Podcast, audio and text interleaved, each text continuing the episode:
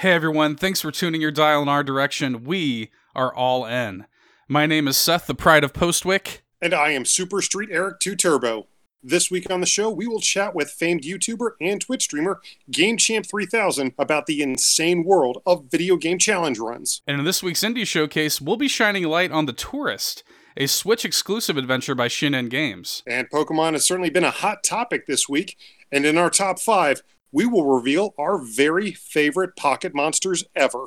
That's right. And among the rest of this week's exciting news, we'll talk all about an incredible surprise announcement over 21 years in the making. New Pokemon Snap. Pokemon Snap. Seth, Seth, stay po- with me. Pokemon Snap? Well, Seth fainted again. Well, I take him to the nearest Pokemon Center. Let's go ahead and rock that intro. It's time to go all in.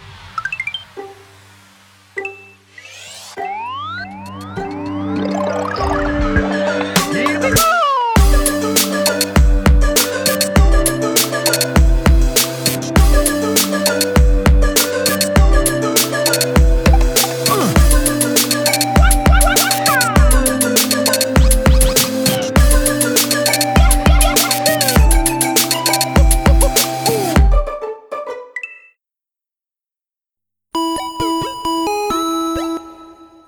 you okay, Seth? You gonna be all right, man? Uh, I yeah, I I think I'm gonna be okay. I I'll make it.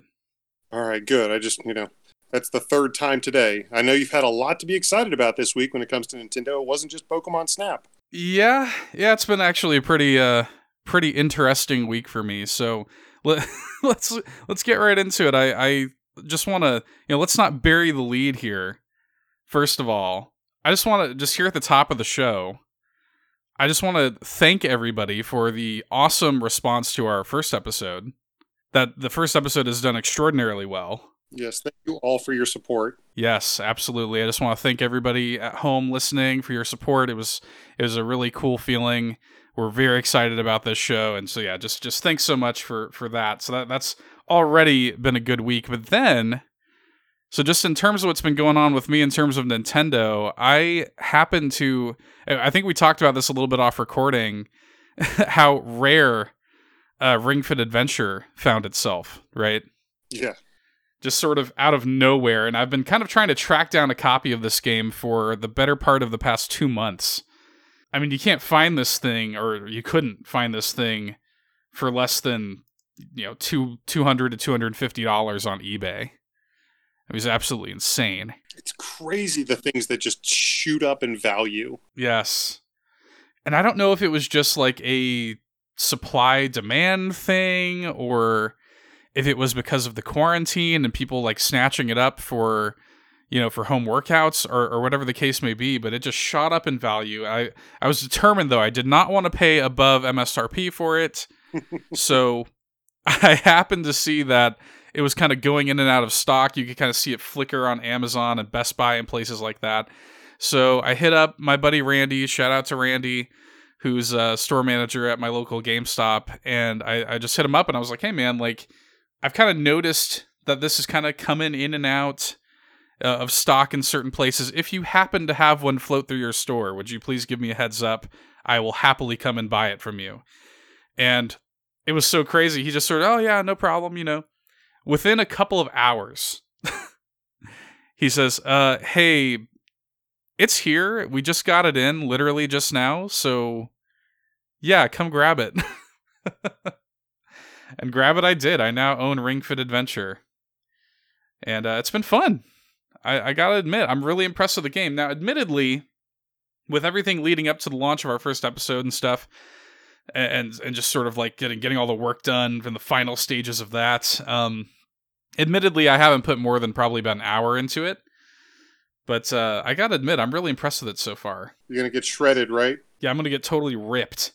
No, but I, you know, it, it's it's a really cool little kind of RPG light you know and it's got it's got some pretty smart options for people like me who live on a top floor apartment i can sort of jog in place and you know, and, and get a little bit of a workout. I'm not gonna lie, the game totally like whipped me up and down. I mean, I'm let's not beat around the bush here. I I, I am not the type of person who works out regularly. I mean, I'm not gonna lie to you. I am not in the best shape of my life right now. So well, It is here for you. Nintendo is here.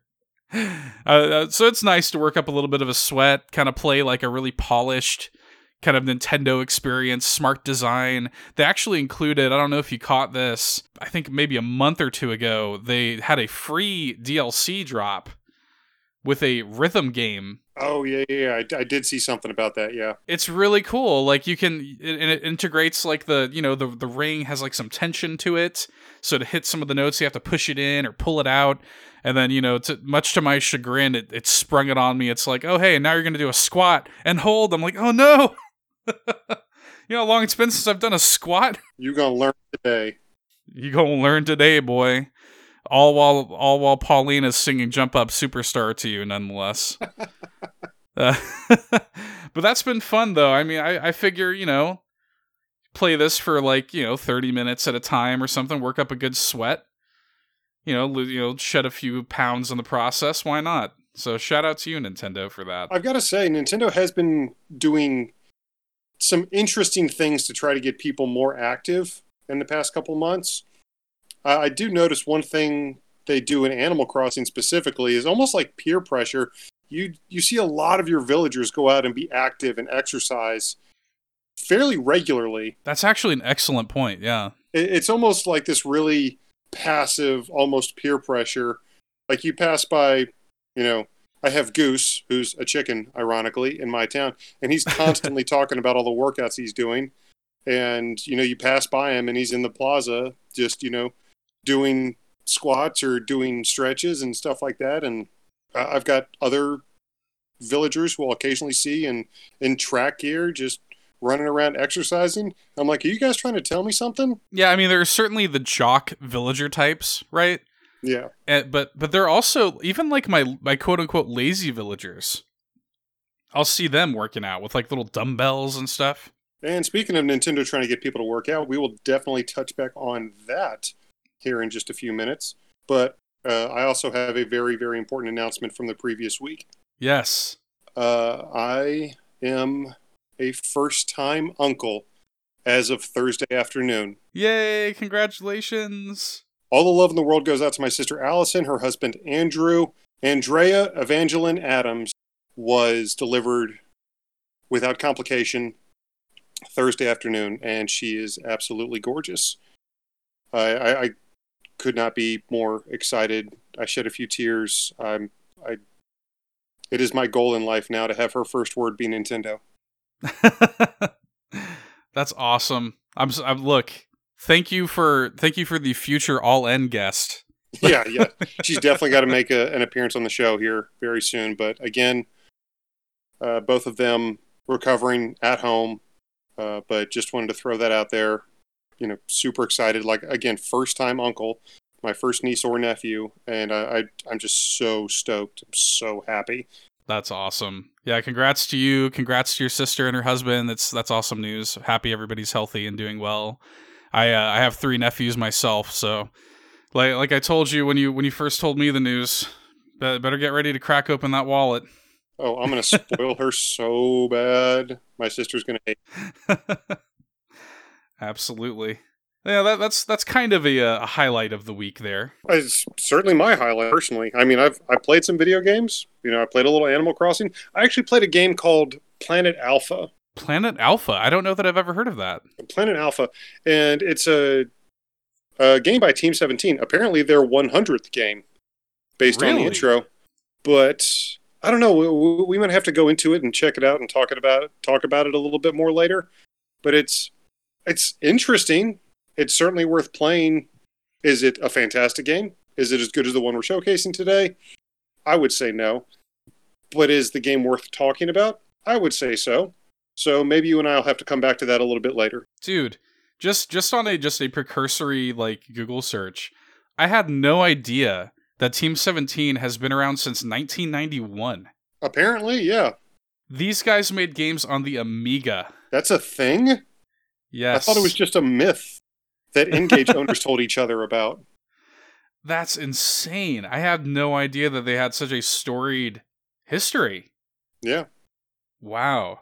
Okay. You learn something new every day here on All In. Our aim is to educate and entertain. Absolutely. I know that. So we did want to shout out that they had that you know on the eShop a enormous summer sale.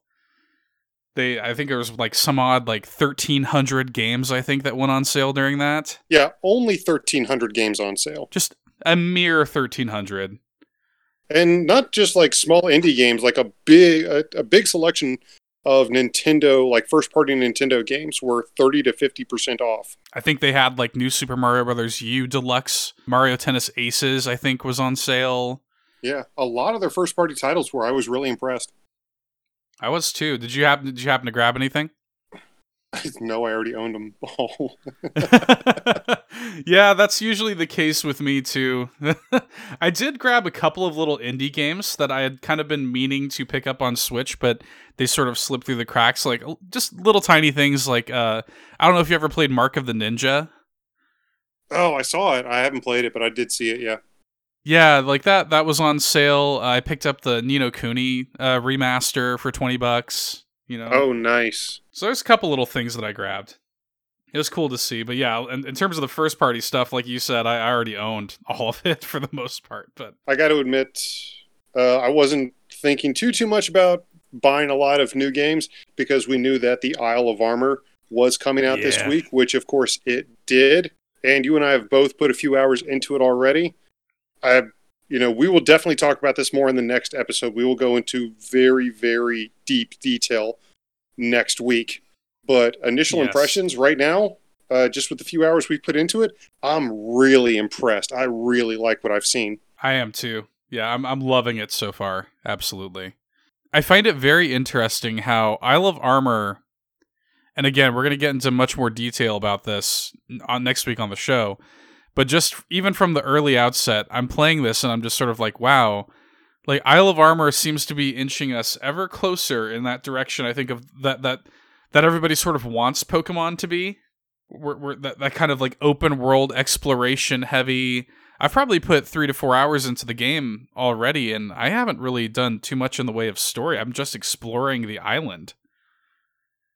And I think that's something that's a lot of people sort of want Pokemon to be, and I think we're starting to see them inch ever closer to that with this DLC. Well, once we finish it up, we'll see if uh, see it see if it gives us a really good indication of what a Pokemon game like that could actually be. I'm thinking yes, yes but we'll certainly see. Yeah, one more thing I just wanted to really, really quickly shout out because I have not put a ton of time into it, but I did. I had it pre-ordered for a while. Uh, Summer in Mara. Mm-hmm. I did kind of boot that up just to sort of get a feel for it. Um, I I was a little disheartened to see, and again, you know, and we said this on episode one, we're going to be as positive as we can about games, um, but we are going to be honest. And I was, I will, just to be honest with you, I was a little bit disheartened before the game came out to read some of the press and some of the reviews it was getting. It was kind of lukewarm, and I was like, okay, I have the game, you know, pre-ordered already. Let me just check it out for myself, formulate my own opinion, you know. And this game is sort of I, I get the sense there is a really good idea here that I think it just needed a little bit more time in the oven. I think that a little bit of spit and polish would have went a long way. Just little quality of life things would have went a long way to making the game a lot more enjoyable. I, it's not bad. I definitely want to spend some more time on it, and maybe I'll report back once I do. But um, just just on the outset, just playing it for like an hour earlier this week when it came out. I, my my early impressions of it were like, okay, like I like what they're going for here, but I would have liked to see it just a little more, just a little more, I guess, let, let it ripen on the vine a little bit more, you know. I understand, and you and I are both huge, huge advocates for indie games, and this one oh, certainly yes. looked promising the entire time leading up to its release. I'll I'll check it out myself. Uh, we'll talk about it, and I mean, again, that's unfortunately something that happens. It happens. I mean, you know, I'll circle back, I think, once I put a little bit more time into it, but just early impressions are, are a little soft. It's not bad, but it's like, you know, I, I there's just little tiny things that I wish would have been adjusted, play tested maybe a little bit more. Things like, just for example, it, the game has a really, really, really heavy focus on crafting, mm-hmm. and it's a very minor annoyance. But when you have to do it, as many times as you do, even just in the first hour, when you have to go all the way, you have to trek all the way back to your house every time you want to craft something. It's just a really minor thing that I wish would have been sort of notated and smoothed out. And then just little stuff like there's, you know, it's it's on Switch and there's you know, it's an indie game, so you don't expect it to be flawless, but there's there is some kind of like a little bit of jankiness to the animation and stuff like that, but but the art style is beautiful and I really like the character designs and stuff like that and the music is really soothing. It, there there's good there's good stuff here and I, I want to see more of it. I'm definitely going to put in some more time.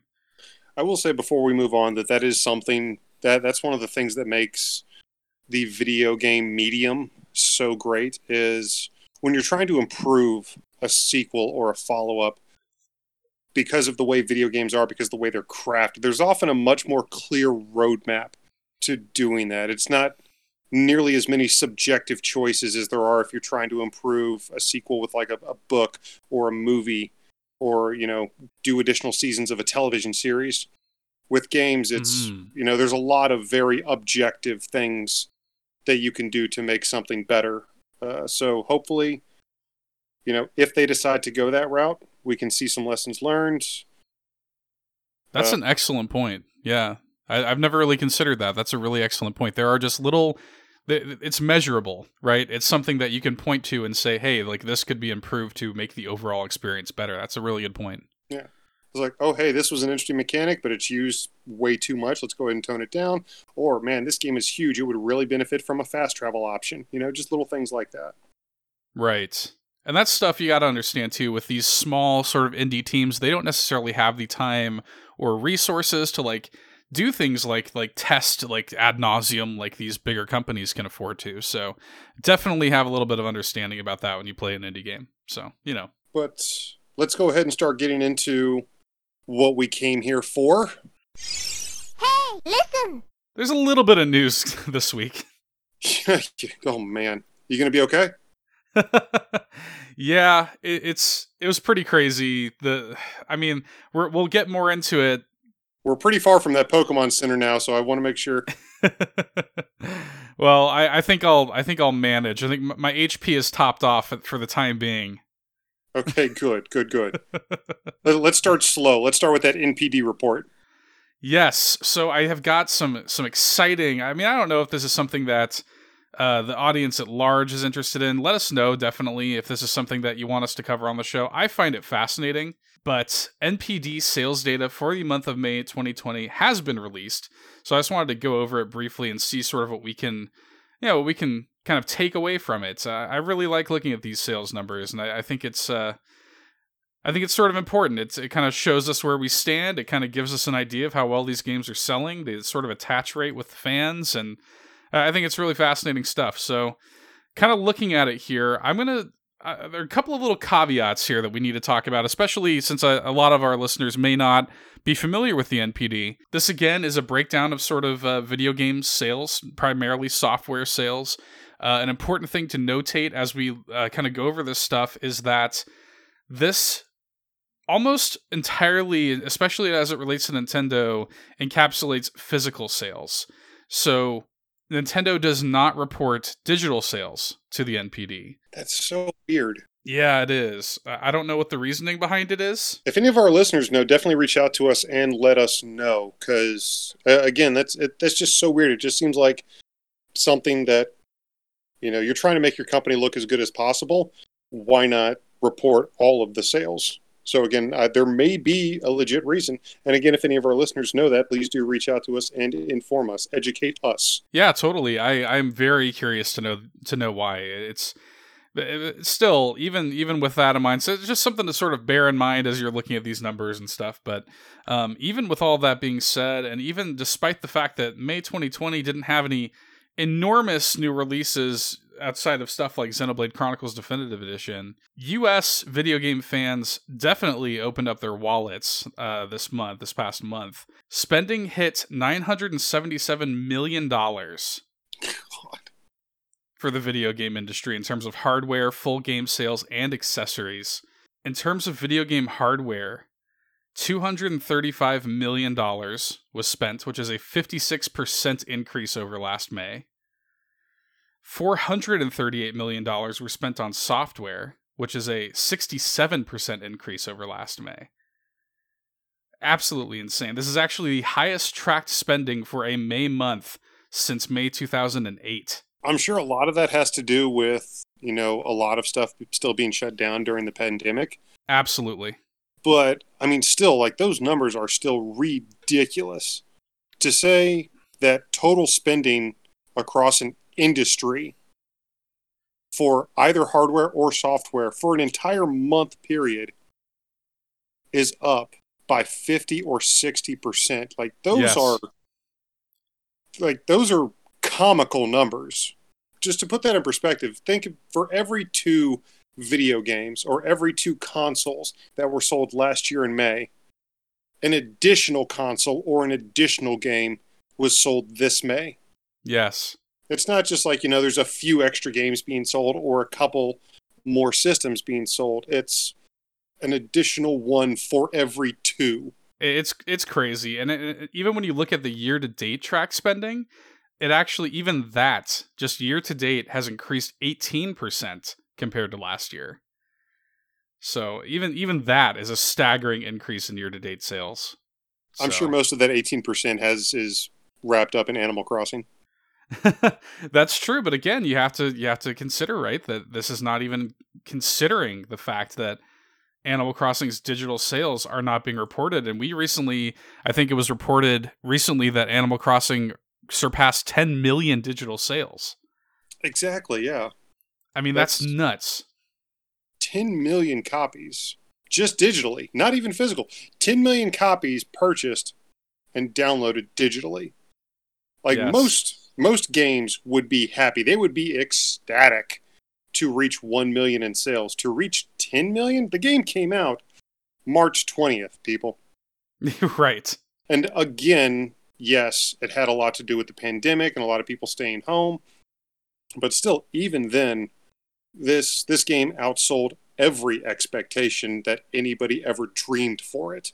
Yeah, absolutely. It's it's become a massive success, and actually, let, let's let's kind of take that point to lead into the top ten best-selling games of the year thus far. This is across all platforms. Again, this is uh, physical and digital, except for the case of Nintendo first party. Uh, and I'll just read these off in order. Number one, Call of Duty Modern Warfare. Number two is where Animal Crossing New Horizons falls. Mm. Number three, Final Fantasy VII Remake. Yeah, that makes total sense. Number four, Grand Theft Auto 5. God, still seven years later. Seven years later, still the fourth best selling game of 2020 thus far. Uh, we're never getting Grand Theft Auto 6. Rockstar's just making way too much money. Why would we? Why, why would we? Just keep supporting this. Good lord. Seven years later. This uh, Number five, NBA 2K20. okay. Number six, Dragon Ball Z Kakarot. That's an interesting top 10 appearance. Very interesting. It has been hanging on in the top 10 since release. That game was a sleeper hit. Uh, number seven, MLB The Show 20. Very nice. Number eight, Resident Evil 3 Remake. Yeah, makes sense. Number nine, Madden NFL 20. Yeah, of course. The trifecta of sports games, NBA E- 2K. MLB The Show, and Madden. And then rounding out at number 10, Red Dead Redemption 2, another Rockstar game. Another Rockstar game that is years old at this point. So yeah, Rockstar has all of the money. Rockstar, can you please sponsor us? just I don't got- need much. You've got enough money. Can we just get a little sponsorship deal, please? Let, let us wet our beak a little bit. God. So, but in terms of Nintendo Switch games specifically, the top 10 best selling games on Nintendo hardware for the month of May 2020 are in order. Surprise, surprise, Animal Crossing New Horizons at number one. No. Yeah. Number two, Mario Kart 8 Deluxe. Wow. A launch. uh, Was that a launch title? No. Uh, it was not a launch title. It was very soon. I want to say so. The system came out in March. March 2017. Yes, and I think that came out in April. Yeah. I know it was, if I don't think it was launched. I know Breath of the Wild came out at launch, but it came out really soon after launch. I think they had that sort of like that that triple threat where it was like Breath of the Wild at launch, Mario Kart in April, Splatoon in May. And don't forget Arms that summer, which That's recently turned free. I love Arms. I will always advocate for Arms. Still looking forward to playing whoever the Arms character is going to be in Smash Brothers. Supposed to be this month, and we're coming up towards the end of the month, so you know it's entirely likely that we'll be talking about that next week on the show. Probably. I, I Shadow Drop incoming. uh, number three, Xenoblade Chronicles Definitive Edition. Of course. So that's where that falls. Now, worth noting, we may see this track a little bit higher next month because it did come out at the end of the month, and I think it only had like two or three days on market to track for this uh, for this month's NPD. So we may see it a little bit higher next month, depending. Number four, Super Smash Bros. Ultimate. Uh, that's probably, especially if the Arms Fighter drops, we'll probably see a little bit of a spike in sales for that. Uh, number five, The Legend of Zelda: Breath of the Wild. Wow. Not Link's Awakening. Breath of the Wild still tracking top 10. Yes. Number six, Just Dance 2020. Whoa. Whoa. Huh? yeah, I think that has something. I think they had a pretty major sale on that game recently. All right. Well, that that would make sense. Yeah, I think I think it actually got a huge markdown. I think it was still going for sixty bucks, and I think it was on sale for twenty. I know the big story about Just Dance 2020 is the fact that it sold better on the Wii than it did the Xbox One and the PS4, Yes, which is amazing. that's an incredible statistic. Our listeners like, Just Dance 2020 came out for the Wii? Isn't that? Like, yes, it came out on the Wii, a system that's that old. In 2020, a game came out on the Wii. Number seven, Pokemon Sword. We will certainly see a little Pokemon bump next month with the expansions. Oh yes. So expect to see that a little bit higher next month. Uh, number eight, New Super Mario Brothers U Deluxe. Nice, fantastic game. Number nine, Luigi's Mansion 3. Also, fantastic game. And then rounding out number 10, Super Mario Odyssey. Were any of those not first party titles? Just Dance 2020 wasn't. Yeah, Just Dance is the only one. Everything else is a first party title. Come on, third party developers.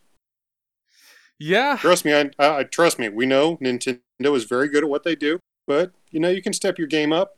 Looking at you, Bayonetta. Looking forward to that. That's actually a fairly good segue. Speaking of third party, if we want to talk about the EA Play Live event that happened this week. Yes, uh, a couple interesting notes. They did announce Apex Legends for any of those who are into battle royale shooters. Apex Legends is confirmed for the Switch. My wife will be happy about that. She loves Apex. Uh, that's not the only one. You actually have a direct quote from the conference, correct? Yeah, so I do have that. They, you know, EA is planning on bringing a lot of other stuff. It is worth noting too. Um, EA has got, and they made this very clear during the EA Play Live 2020 event that they are focusing heavily on crossplay. So worth noting that Apex Legends, when it does come to Switch this fall, it is going to have crossplay support with PC, Xbox One, PS4, and and all that. So that's pretty cool. If you have friends that play on other consoles, you will still be able to play with them on your Switch. We're going to find out very quickly what uh, version of the game has the best netcode. yes. But uh, but yeah, at EA Play Live, uh, Respawn Entertainment's senior social media mar- uh, manager Alex Ackerman, uh, they did announce that the global publisher would be bringing seven, yes seven, uh, games to the Switch over the next twelve months. Now, this is interesting because EA has sort of been a little trepidatious with the Switch up until now. They haven't really offered a lot of Switch support up until now, and now in the next twelve months. We've got seven games coming to the platform. Quote, you can expect seven new games coming to Switch in the next 12 months, including Burnout Paradise coming tomorrow and Apex Legends later this year. End quote. Now, we kind of know a, a few others. We we know that Apex Legends is coming, Burnout Paradise is coming. We also know that FIFA 21 is one of these games, and another EA Originals title, an indie title called Lost in Random, which is coming to the Switch in 2021, is also one of these games. So four of the seven games have sort of been revealed. Yeah, and they premiered the trailer for Lost in Shadow at EA's event, and it does look really interesting.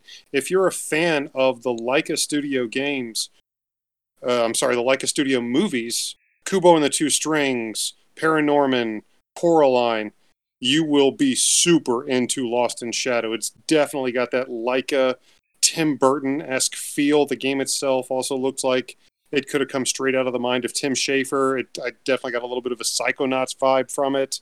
Oh yeah. So- If you're into stuff that's a little bit weird, then definitely check out Lost in Shadow. I know Seth and I will.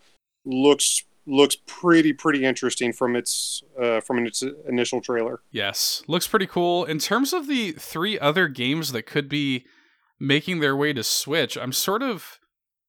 Do you, do you have anything rattling around it that you think may EA titles that may be making the jump? Oh man, that's. Uh, you think Battlefront Two? You think that could? I don't know. I, I don't know that they're super interested, and I, I again staying positive, but EA the the way that they've been handling the Star Wars license, it's just sort of uh, they've they've given me no confidence, to be frank, in, in that they would they would sort of like make that leap and and kind of make a risky bet and put it on Switch. I would love to see it. I love Battlefront 2 and and I love my Switch. I, would love to see that, but I don't know. For my money, I think something that I'm surprised actually isn't already on Switch is something like Plants vs Zombies Oh yeah. or even Peggle. Well, any any PopCap game really would find a, a pretty decent home on the Switch. Yeah, I mean those seem like no-brainers to me uh, for for the Switch. And then there have been rumblings. I'm a little surprised that we didn't see this during the EA Play Live event, but there have been rumblings for some time about a Mass Effect trilogy remaster coming this year for uh, for consoles, and the Switch is supposedly one of them. So- BioWare, remember when you liked us? yeah, exactly. Don't, now, don't get me wrong. I love BioWare. KOTOR is amazing. Speaking of Star Wars, Yeah, uh, I enjoyed Jade Empire, and then if you know, of course, the Mass Effect trilogy. And I would love nothing more than to see them really bounce back from Andromeda and Anthem. I, I loved KOTOR. I loved stuff like Jade Empire. That for me is like the golden age of Bioware, right? Yeah, But and then yes, the Mass Effect trilogy was absolutely amazing. But that Mass Effect Three was probably the last Bioware game that I really enjoyed. BioWare bounce back. We'd love to see it. I would absolutely love to see that. I'm rooting for Bioware for sure. I will say, if one of your games does come to the Switch, we will certainly be talking about it. Oh, Mass Effect trilogy remaster on Switch, that would be a day one purchase for me. Absolutely. so I don't know. That's just some some of the stuff that I think EA could have uh, kind of rattling around for for the Switch in the next year. I will say we do have a couple other things to get to. Yeah, yeah. So just really, really quickly, just to hit some of these headlines and uh, and talk about this. So the full launch lineup uh, that's coming on August first of the Lego Cross Super Mario collaboration uh, and its expansion sets has been revealed. Just sort of touch on that, just really, really quickly. Coming August first, there are going to be eight expansion sets that have stuff like you know it's going to be like a uh, I think there's kind of a Super Mario World Yoshi thing, a King Boo expansion, a Thwomp expansion, various character packs. Where, where they're probably going to get me with this is the uh, the blind bags that they're going to have available. I think there's ten collectible enemy characters. I gotta say, I don't, I haven't really bought a lot of Lego sets recently. I do dig the games, though. I will say, I do dig the games. I've, I've played quite a few of those in my time.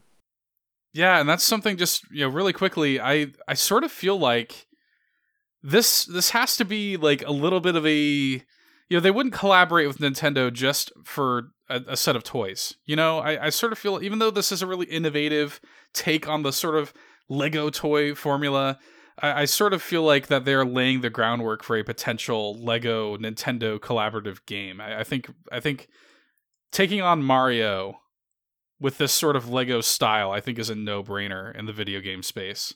Lego Mario. I'd, I'd play it. I feel like that game would be kind of like Mario Rabbids Kingdom Battle. Which was amazing. You, you know what? That's fair. That game wasn't. That game was so much better than it had any right to be.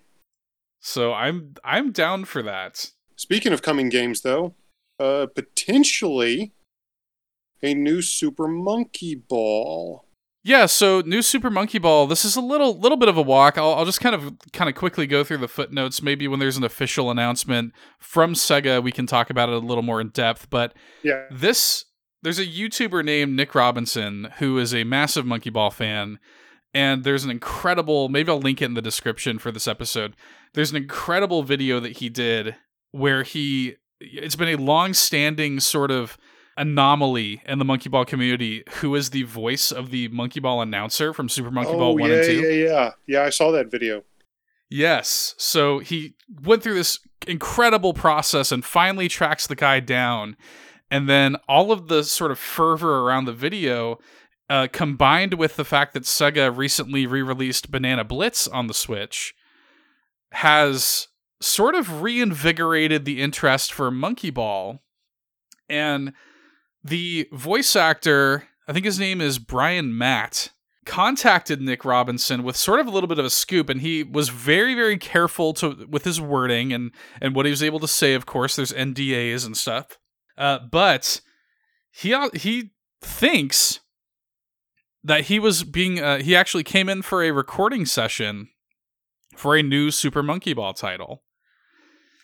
And there's a whole video on Nick Robinson's YouTube channel detailing that with a little interview with Brian Matz where he talks about some of the recording process and what they called him in to do and some of the things he's allowed to talk about. But it seems like a new Monkey Ball game is on the horizon. Well, obviously Sega released Banana Blitz last year. Maybe it sold well enough that they're that they greenlit a new game. For a lot of folks, uh, you know, this may be a Sega title, but it does have a lot of, you know, kind of history with Nintendo. The first two games obviously being for the GameCube. Uh, Banana Blitz was a launch title for the Wii, and as a matter of fact, Banana Blitz was the best selling game in the series. So even though Banana Blitz, for a lot of fans, I think sort of marks the downfall for the series, it was it's sort of a little more casual. It introduced things like guardrails and like a jump button and stuff like that. I dug it. I really liked it. I actually liked it too, for for what it's worth. I'm not one of these like super duper hardcore monkey ball guys, but I, I, from what it sounds like, from from what we're sort of gathering based on the things that Brian Matt was saying in this interview, and again, I'll link to that in the episode description if you guys want to check that out. Uh, it sounds like this monkey ball could potentially be taking the series back back to its roots, kind of in a maybe a Sonic Mania esque monkey ball game. We'll certainly see what happens. I would like for it to be good, if I it would is indeed going to happen. But a game that we do know is going to happen, uh, that we thought we just mentioned very briefly, is the new Kingdom Hearts rhythm-based game that's been announced and is coming to the Switch. Yes, the first Kingdom Hearts game on Switch. And Seth, you told you told me it kind of gave you some Theatrhythm vibes. If anybody's ever played the Theatrhythm game on the 3DS, it was a I would say Final Fantasy, but basically Square Enix styled rhythm game uh, Yes. that used a lot of the music from the Final Fantasy series and ultimately with DLC from Chrono Trigger and other Square properties. But uh, you think the new Kingdom Hearts game looks a lot like that? Sort of, yeah. I mean, it's got this sort of. You can watch the Japanese trailer. It's called Melody of Memories, and it's got this. You're running on a track, and it's Sora and the various party members, Donald, Goofy, with you know Disney characters, running on a track and performing actually like straight up performing actions and attacks to the beat of the music. And I mean, if you're if you've ever played the Kingdom Hearts games, you know, you know how incredible Yoko Shimomura's soundtrack to the series is. One of my favorites of all time. And to see to see sort of her score with kind of what looks to be kind of more traditional rhythm gameplay with the visuals and everything and then coming on Switch, I mean this is a little bit of a dream come true for me, I got to be honest. but when I saw it was so funny because you know, being a longtime Kingdom Hearts fan, the title was actually leaked beforehand, like Yes. a day beforehand. And I was like, okay, Melody of Memory. If I know Kingdom Hearts, I know two things. This is probably going to be some sort of rhythm game, and it's absolutely going to be part of the convoluted canon. and both of those things are correct. I mean, I don't know why everybody thinks the story from Kingdom Hearts is so convoluted. I mean, you only need about 15 cork boards to Yeah. understand what's going on. Yeah. To even to even make sense of the titles of the games. They're very Japanese. One of them is called like 358 over two days. So. but yeah, so that, anyway, that's Melody of Memory coming this year to Switch. I'm excited for this. Uh, Theatrhythm was amazing. And, you know, like I said, Kingdom Hearts has an incredible soundtrack. Give me that on the Switch with this, what we see from this gameplay. I- I'm pretty stoked about it. I will definitely see. I've got to say that I'm slightly getting vibes from a different 3DS game. Okay. If anybody listening has not played HarmoKnight Ah. on the 3DS and you dig rhythm games, definitely check it out. Done by Game Freak. Yes, that Game Freak. The Game Freak that we're going to be talking a lot about because of a certain Pocket Monster franchise. Uh, they did a downloadable game on the 3DS called HarmoKnight, which was a rhythm action platformer. That's So- a great pull. It's really, really interesting game. If you haven't checked it out, you still own a 3DS, definitely check it out. But I was getting those kinds of vibes myself. So maybe we'll find something in the middle, like Theatrhythm and HarmoKnight, having some weird Kingdom Hearts baby. I could totally see that. I HarmoKnight's a great pull. I love that game. We will definitely talk about that more as we have more information. And going back to what we were talking about a few minutes ago about Nintendo trying to find ways to get people more active, it turns out that a couple of their developers that have been working from home, using their time very productively, created a jump rope challenge game that Nintendo just shadow dropped on the Switch this week. This was so crazy. And and again, I mean, it's it's not a very complicated game. Obviously, you just take your Joy Cons and you mimic jumping rope. Just Nintendo doing yet another thing to try to get people active, to get people up and moving. But it's certainly worth noting that Nintendo of America tweeted out within the first three days of the game being downloadable, over 200 million jumps had been recorded through the game. Now, we thought a few people might download it as a nice little fun novelty app, but 200 million jumps recorded in three days. That, that's an incredible statistic. Th- Those are like NPD number crazy. yes. I made I actually made a, a tweet in regards to this. This game's called Jump Rope Challenge. yeah. Very simple game. I, I kind of made a quick tweet about this, and it's like, hey, Nintendo just seems to really like jump rope because I think back to the WarioWare jump rope minigame. Yeah. I think back to the the Mario Odyssey jump rope uh, jump rope mission. Oh, don't remind me. the Nintendo Labo uh, has a jump rope minigame, and now jump rope challenge. You know, it that's a good point. You know, I didn't really realize that. The only times I've, I guess, I've really even seen jump rope in the past few years is by Nintendo. I wasn't even paying attention, but yeah. Uh, are they trying to tell us something like subliminal jump rope advertising or something? Yeah, we, that's the next NPD. We're gonna see. we're gonna look at that jump rope sales. Oh, please don't do microtransactions, Nintendo. That's the real jump up superstar. It really is subliminal messaging, isn't it? Probably. Even the song lyrics. I don't know. I did the jump rope challenge in Mario Odyssey with on a moped like everybody else. Oh yeah, same. Don't try that in real life, kids. Yes, yes. Do not try to jump rope on a moped unless you were doing it in Mario Odyssey. So, real quick, just to sort of wrap up the uh, the news segment this week, it, it has been an overstuffed uh, news week. A lot of Nintendo news, obviously, and next week is probably not going to be any different. But to sort of wrap us up here, the day before last week's episode goes live, because of course they did. Nintendo graced us with this five minute video that revealed further details about Paper Mario the Origami King. This video details things that we sort of speculated on in last week's episode that was already pre recorded and stuff like that. Things like the kind of partner characters, going more in depth on the combat system. Uh, What did you make of this? Well, I mean, it did confirm a lot of the things that we were talking about. We still talked about a lot of the things that have not been really talked about or confirmed. But I will say the more that I'm seeing of the game, the less cautious I guess I feel. The more I see the game, the more I start to feel like, okay, okay, okay, okay, I like that. Okay, I like that. Like one of the things we did say last week is talking about how the generic Bob-omb, the generic Goomba, a lot of these generic looking characters that you have as partner characters. Yeah, Uh, apparently, the Bob-omb's name is Bobby. He introduces Right. himself as Bob-omb in the game, but I guess he does have a name, which again might not seem like a massive deal for a lot of people. But one of the things that made a lot of the characters interesting was just how much they individualized them.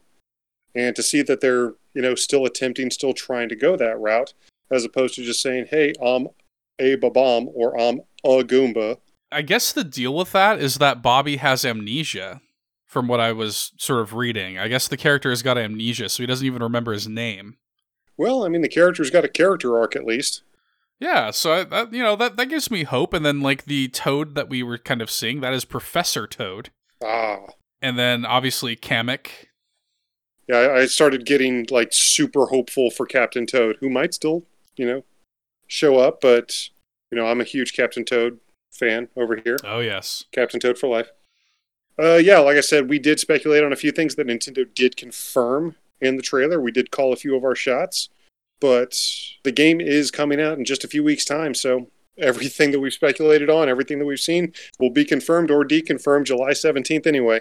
We will definitely get back to you with the full roundup of Paper Mario the Origami King once it releases next month. Well, with all that out of the way, I don't know about you. I'm ready for the indie showcase. So, when we were talking about our indie showcase for this week's episode, this was a game that I had played sort of on a whim. I, I you know, I, I had seen it in a, I think an indie presentation or a Nintendo Indie World presentation or something like that. And having been a fan of the developer uh, and and sort of their past work, we talked about the Switch's launch earlier in the show. Fast RMX was another launch title that I really liked Yeah. and they they just Shinen Games has this way of really taking advantage of the Switch or or the Nintendo hardware, and and so that was what immediately tuned me into the Touryst. And so I was sort of thinking about what's a really good Switch exclusive indie game that we could talk about and give a spotlight to on the show this week. And you hadn't had a chance to play it yet. I think you sort of binged it. Is that right? Yeah, I 100% of the game in a single sitting. And it's not a super long game. It's not, and you know, when you talk about a lot of independent games, that it that is a fairly common thread that you do see. But that is not to say the game is not immensely enjoyable, which the Touryst turns out is pretty immensely enjoyable.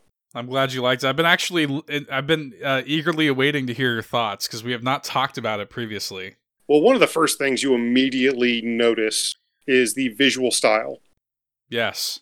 And if anybody's seen our social media post about the Touryst earlier in the week, uh, you'll probably wonder what you were looking at if you hadn't played the game yet. Is, is that Minecraft? What am I looking at?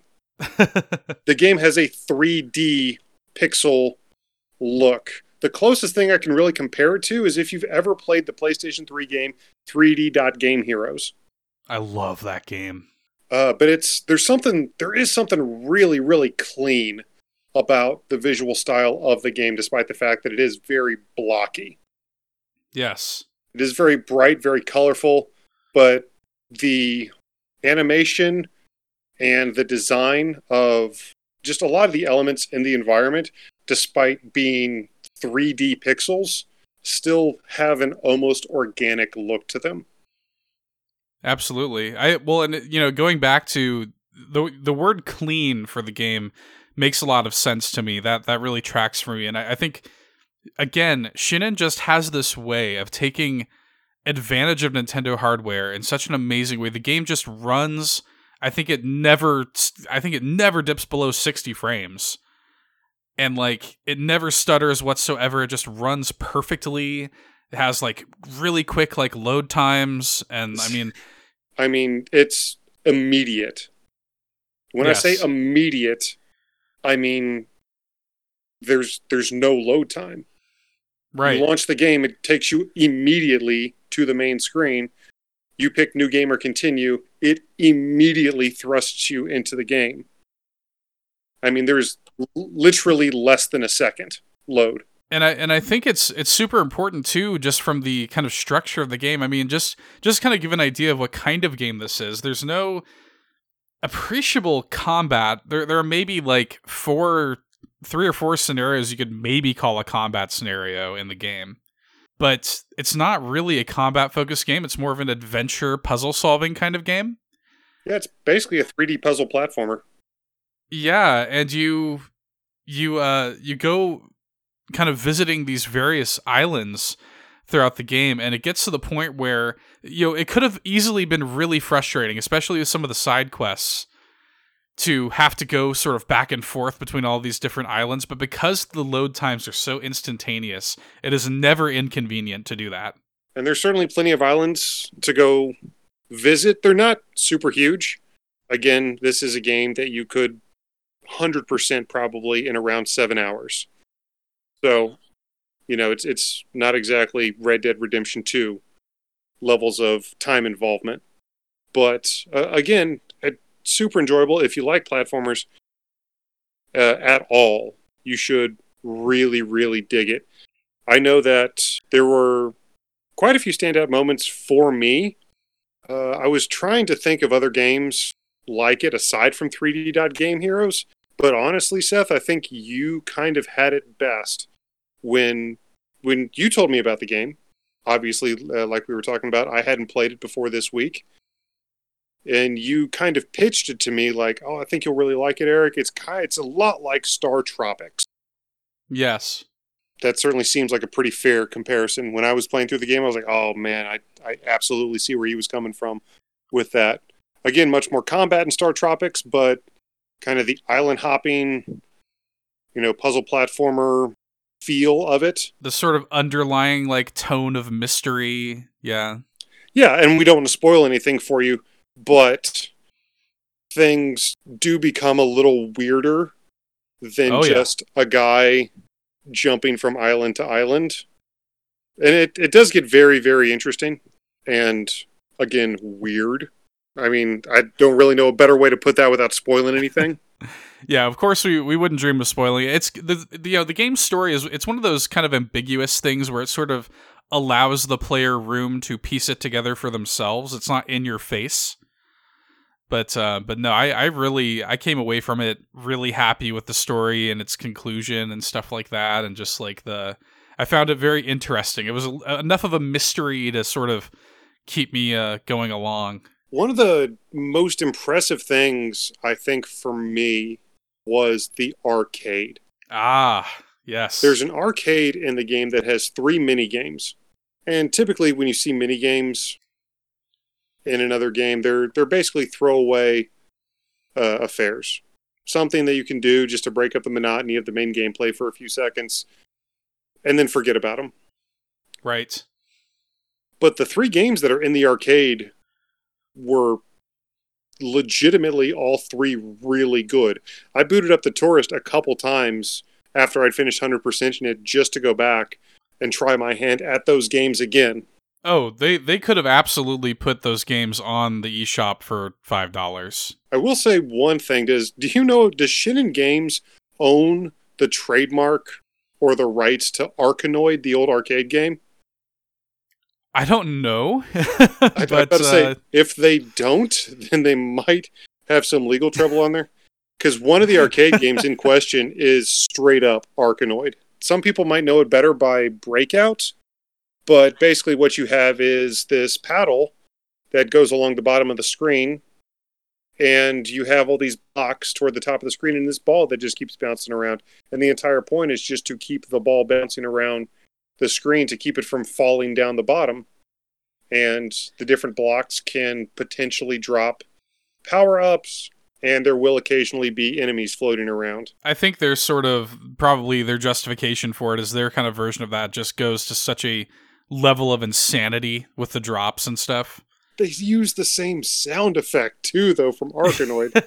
like it's legit the same sound effect when the ball hits the paddle from Arkanoid. Well, and then also, so one of the other arcade games is a sort of like demake of their racing series, Fast Racing Neo. Yes. And it's really cool the way they do it. And you can even, with that game, I mean, that is sort of, since Nintendo does not seem to be making any F Zero games since the, what, GameCube, Yeah. Yeah. it seems like this is probably the closest we're going to get. So that, that's, that game feels very much like F Zero. And then the last one, just to kind of bring it full circle, is if you've ever played Rare's Jetpack Joyride, uh, it's kind of like that, but very, very arcadey style game where there are sticks of dynamite on the Yes. screen, and you, the player character, basically jetpacks around trying to collect all the sticks of dynamite. Now, the gimmick is they light, the sticks of dynamite light in a specific order. If you collect the lit dynamite stick, you get more points than if you collect an unlit dynamite stick. So, ostensibly, there's a correct path, quote unquote, correct path to go through the level, which is typically a little bit more challenging, but you get more points. So, risk versus reward. You say, do you want to try to increase the challenge a little bit, go for more points, or are you just going to take the safe path, get less points, but, you know, make sure you get to the next stage? And again, ultimately, just like most of the arcade games from the late 70s into the 80s and early 90s, super simple concept that if they had made that a real arcade game, I could absolutely see that munching quarters all day. Oh yeah, totally.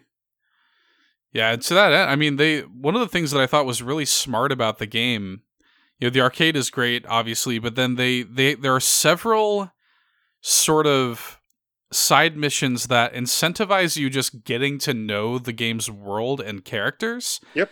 Even though, you know, many of the characters aren't even really named. But, you know, there's a side quest, for example, where there's this like art gallery collector that kind of like gives you almost these bounties of pictures to take, right? and you you become you, you sort of come to know the world so well and the characters so well they're like oh i know where you know i know where that is i know you know i can sort of figure out that i need to take this picture of this person or oh wait i thought it was this and it's not you know they do a pretty good job with that I will say it's not that there's not a lot to do in the game. We say you can 100% the game in under seven hours, which is true. Again, that's not to say there's not a lot to do in the game. It's just the pace of the game is very, very quick. You won't find yourself Oh, yeah. doing the same thing for very long at all. Even what, even the things that act as basically the dungeons of the game are only a few screens large. right I mean, there is, of course, the main story that you can go through. Each of the islands, each of the eight islands that you can travel to, does have, uh, for the most part, several different side quests that you can fulfill as well. One of the ones that you just mentioned, of course, being the the, the photo bounty. But there's but there's still plenty, still plenty to Oh, do yeah. in that six seven hour period. I think of that uh the uh, pull up mini game Oh my! I didn't want to even mention the pull up mini game. My hand actually cramped up a little bit trying to do it. just ptsd my hand has ptsd from that you know it's if, i will say if i have one minor complaint i really really really like that game a lot Yeah. if i had one minor complaint I'm, i wonder how you feel about this i'm going to speak about it very vaguely but i think you're going to know exactly what i'm talking about there are moments of platforming in the game. There is one particular you talked about sort of dungeons. You know this game as we said is kind of a 3d pixel or voxel style. There's one moment in the game where it's like oh hey by the way the platforms are now going to be circular. Hmm. and to me that was like by far the most frustrating bit of platforming in that entire game Yeah, the circular platforms he's talking about admittedly don't have the best hit detection. well it's just so hard to gauge the depth you know because everything else is is square and and rigid so now all of a sudden there's these like circular rounded platforms that you're expected to sort of and the best way you have to do it is to sort of use your shadow to gauge if you're going to land on it or not but it's it's really strange It does force you to adjust the camera quite a bit before you actually make the leap. oh yes But ultimately, the game is not really that challenging. no That is kind of the standout point. But even if you fall off that platform, you're immediately respawned within the same room. oh yeah yeah So instant yeah, so it's not not very punishing. Uh, very similar to Wandersong from last week. Not a game that is trying to go out of its way to challenge the players. Uh, it it just wants the players to experience the game. Right. Right. And this is, you know, it's interesting if you look at Shinen's sort of track record, you know, Fast RMX, Fast Racing Neo, and stuff like that, they don't really have any sort of real s- appreciable story. I mean, this this game is kind of different from other games that they've made in the past. I did find one game that's fairly similar. Okay. So it turns out I did some research after I beat the game. Turns out Shinen Games made some WiiWare titles. This is not the first system they've released some independent games for. And as a matter of fact, uh, a lot of their other games, Fast RMX, uh, as a matter of fact, uh, Nanostray on the Nintendo DS, Nanostray, Nanostray 2, a couple shoot 'em ups from the DS. That's Shinen Games. And a, a lot of their previous catalog is specifically referenced in The Touryst. We won't tell you where, play it for yourself. But the game that acts as the reference for the the Jet Dynamite, man, I can't remember the name of it right now. But for the Jet Dynamite arcade game, I looked up a gameplay video, and that also happens to be a 3D style platformer set in what appeared to be a tropical setting, at least from the video that I saw. So, hmm. Really? yes. Interesting. But yeah, I just I saw the WiiWare logo when I did some research into Shinen Games. I was like, wow, that's something I haven't thought about in a while.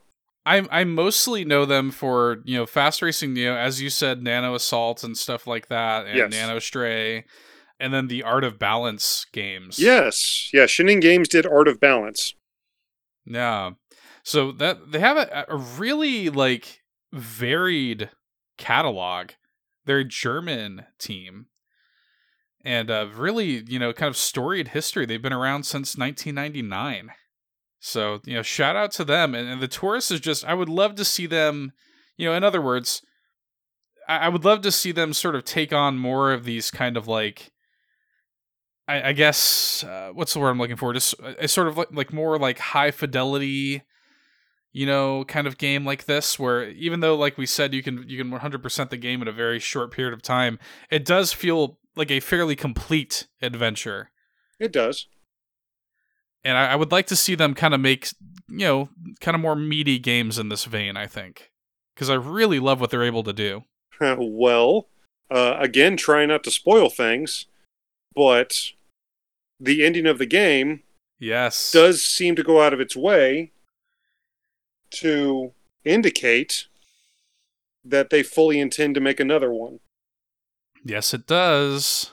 So very, very sequel baity ending. And honestly, I'm down. I really enjoy the Touryst. If they make another one, I'm I'm down. Now it probably won't be for a while because the Touryst only came out what September of 2019, September last year. Yeah, it, hasn't been out for super duper long. Yeah, that sounds about right. So uh, it'd still be a little bit of a wait. But uh, if Shinen Games does announce it, then that'll be another one that we certainly have to talk about here on the show. Oh yeah, I'm there for it. But if you've got a couple dollars lying around, you're looking for a fun little independent platformer to play, definitely, definitely check out Shinen Games The Touryst, exclusively on the Nintendo Switch. Absolutely. It's also it's worth noting the game does kind of you know keep a look at it. Maybe throw it on your wish list. The game frequently goes on sale, so maybe keep an eye on it. I think it's absolutely worth your time and money. And this is just sort of something that that's kind of important to us to to touch on and kind of like give a little bit of a limelight to some of these indie games every week. Uh, this is something that we want to have as a recurring segment on the show. You know, we're not always going to have the uh, the literal developer here like we had with uh, Mr. Greg Lobanov last week to uh, supplement our our segment, but we we do want to make sure we touch on some well deserving indie titles every week on the show. Yeah, I, I know you and I both really, really love indie titles. I know for me, a lot of them kind of take me back to, I don't want to say like a simpler time in gaming, but no, a lot of them really remind me of a lot of the games that I used to play in my youth on the Nintendo, on the Super Nintendo. The the pixel art style that a lot of the indie games today have, the relatively simple game mechanics that a lot of them have, they really make me feel like I'm playing a lot of those games from my childhood. And and also for me, I do really appreciate a game that I don't have to sink 200 hours into. You know, not every game that I buy I, I want to, you know, spend the next three months of my life trying to perfect. I would love to have a couple games that I can jump in, and maybe complete my experience within a day or two and move on. And there's nothing wrong Yes. with that. And there's a ton of amazing indie games out there that have those kind of bite-sized, at least in in relative terms of game size, those bite-sized experiences that are still really, really memorable, really, really enjoyable. Like you don't have to have a sweeping epic to to be fun or to stand out. And there's a lot of really, really interesting ideas out there that deserve to be spotlighted. And Seth and I aim to do that as much as possible with our weekly indie showcase. for for our part, I know there are a lot of gamers out there that sort of do laser focus on the AAA scene, and and I think our mission is to just sort of say, hey guys, like there's also some really cool stuff going on over here with these kind of smaller games that aren't asking a lot of like time and typically not asking for a lot of money from you and and are just absolutely worthwhile experiences and i mean I, i've had several years where some of my favorite games of the entire year have been indie titles Yeah. so Yeah, just because a platformer doesn't have a mustachioed plumber doesn't mean it's not worth playing. The Touryst is a perfect example of that. Exactly. Mustache notwithstanding. Yeah, the the main character in the in the Touryst does have a mustache. it's a pretty rad mustache too. I think uh, in a mustache fight, he would. I think he'd square up pretty well to the to the Italian plumber. I don't know. His, the mustache game is pretty strong in the Touryst. that is true. Yeah. But these these indie games are just are just worth talking about. And it, it is our mission to bring you a worthwhile one that is worth your worth your attention every single week here on the show. And if any of you guys have any amazing indie games that you think we should check out, definitely let us know. You can let us know on Facebook at All In, a Nintendo podcast, on Facebook at All In Podcast on Twitter. Reach out to us and let us know what you guys think. Absolutely do. Now, there's been a lot of Pokemon stuff this week, Seth. I know, No. I know, I know. Stay with me. I can't take anymore. I know, but we've promised the people to give them the top five Pokemon of all time. And now we make good on that promise. Let's do it. I'm excited. Worth noting, we do not know each other's top five. no, we had a third party just make sure that we do not have any overlap. Yes, this was individually confirmed by my wife, who is privy to both of our lists, and did confirm that there is no overlap between the two. So this will be a completely original set of lists. I'm looking forward to getting into it. Do you want to start? Uh, I'll go ahead and start. Uh, we basically got like dueling top fives. It's not a competition, but I'll win, I'm sure. For my number five, it's kind of my WTF pick. It's kind of my wild card pick, my dark horse pick, which is why it's at number five. But honestly, I have got to go with the bug rock type Shuckle. Oh. Dude, I knew that was going to be on your list. I knew it. I, I literally, I, the second you said that, I was like, it's got to be Shuckle. Yes. you and I have had in-depth conversations about why Shuckle is rad. yes, you and I know, but let me let me enlighten our listeners. Please do. Shuckle, despite seeming like a fairly innocuous little little bug, does have a couple very interesting qualities about him. First off, oft forgotten, if you give him a berry, he can turn it into berry juice. Yes. But Shuckle, and I think this is still true to this day. Correct me if I'm wrong, but I think Shuckle still has the highest defense and special defense in the game. That is absolutely still true. which is insane. Like you look at Shuckle and you really wouldn't think that. He is just this sort of like worm turtle. He's just this weird looking little itty bitty little tank. Yes. His other stats are sort of pitifully low, but his defense is monstrous. But that's one of the reasons that I really, really love Shuckle is Shuckle absolutely uh, plays into that strategy over brute force because so many Pokemon and so many Pokemon trainers just try to overpower, just try to go for those high damage moves and try to see if they can just knock out their opponent before they get knocked out. You can't you can't overpower anybody with Shuckle.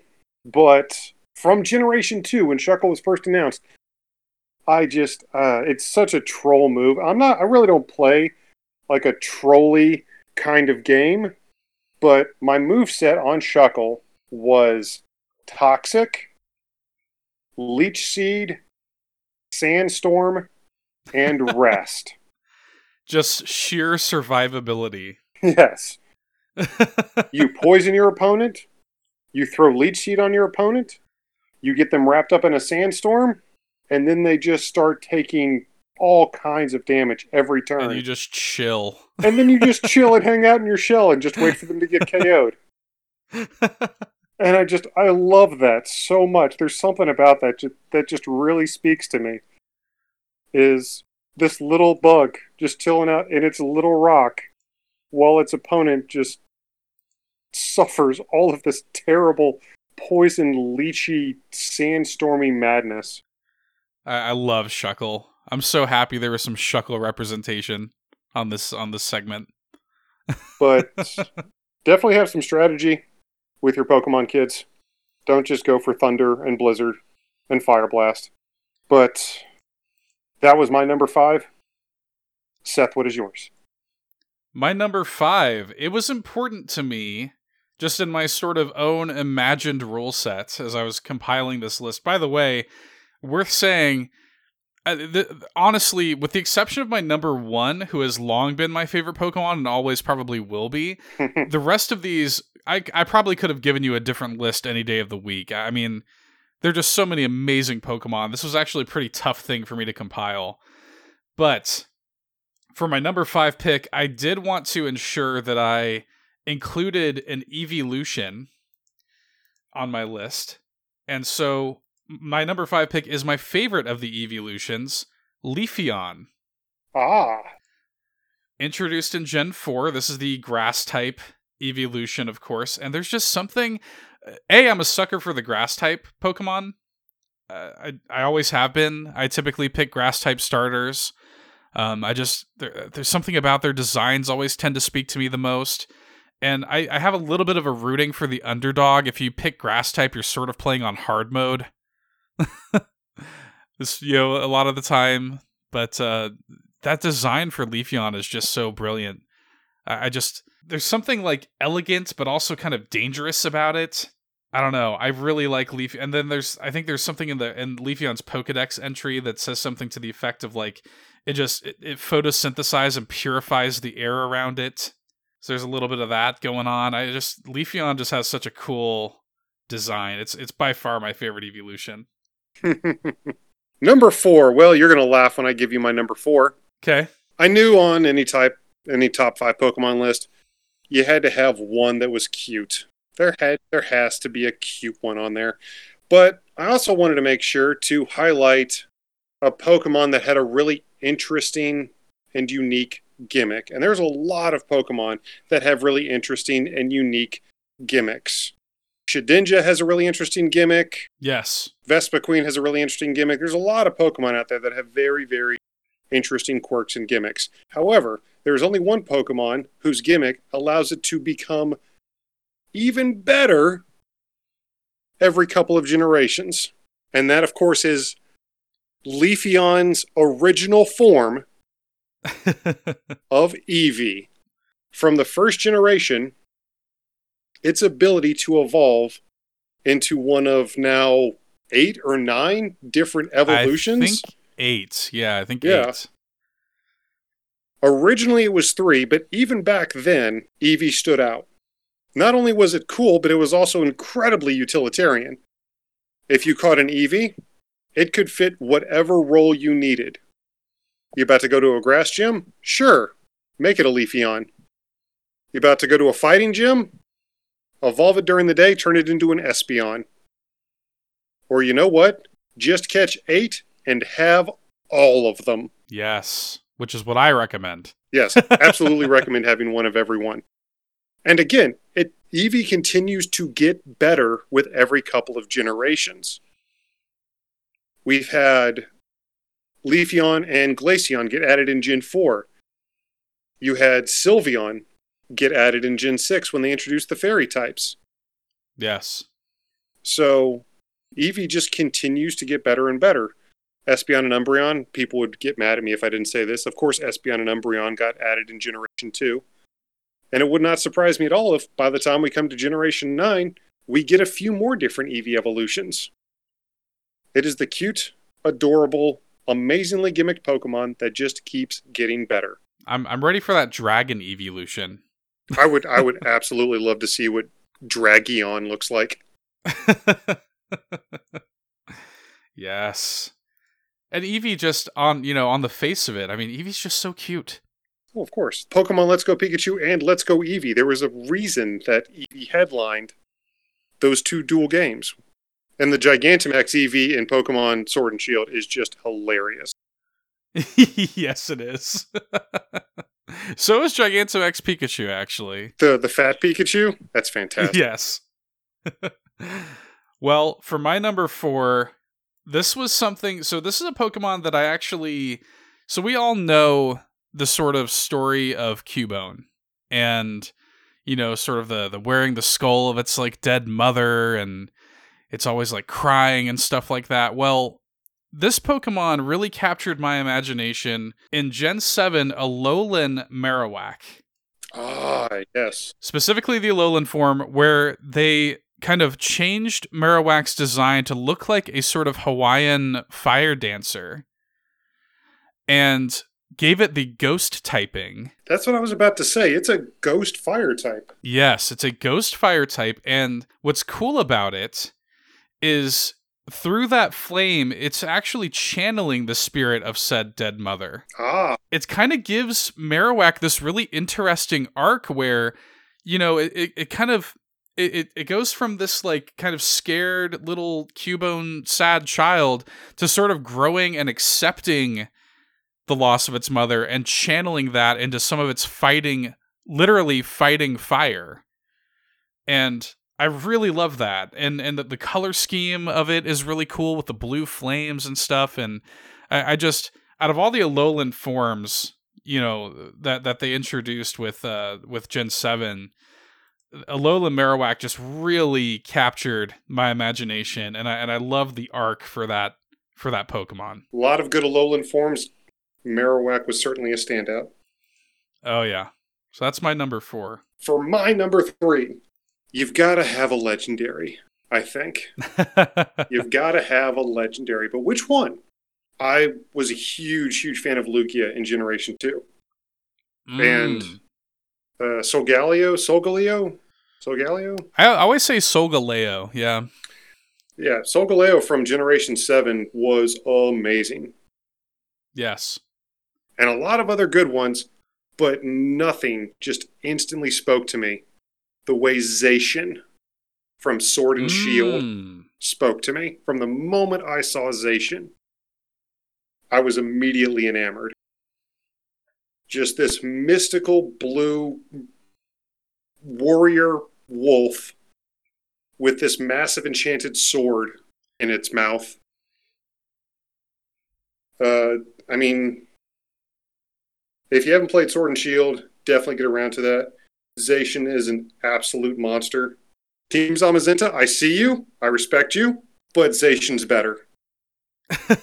I do love when I get when I play a max raid battle and I see somebody uh, bringing Zacian in, doing that berserk blade. God, that's such a great attack.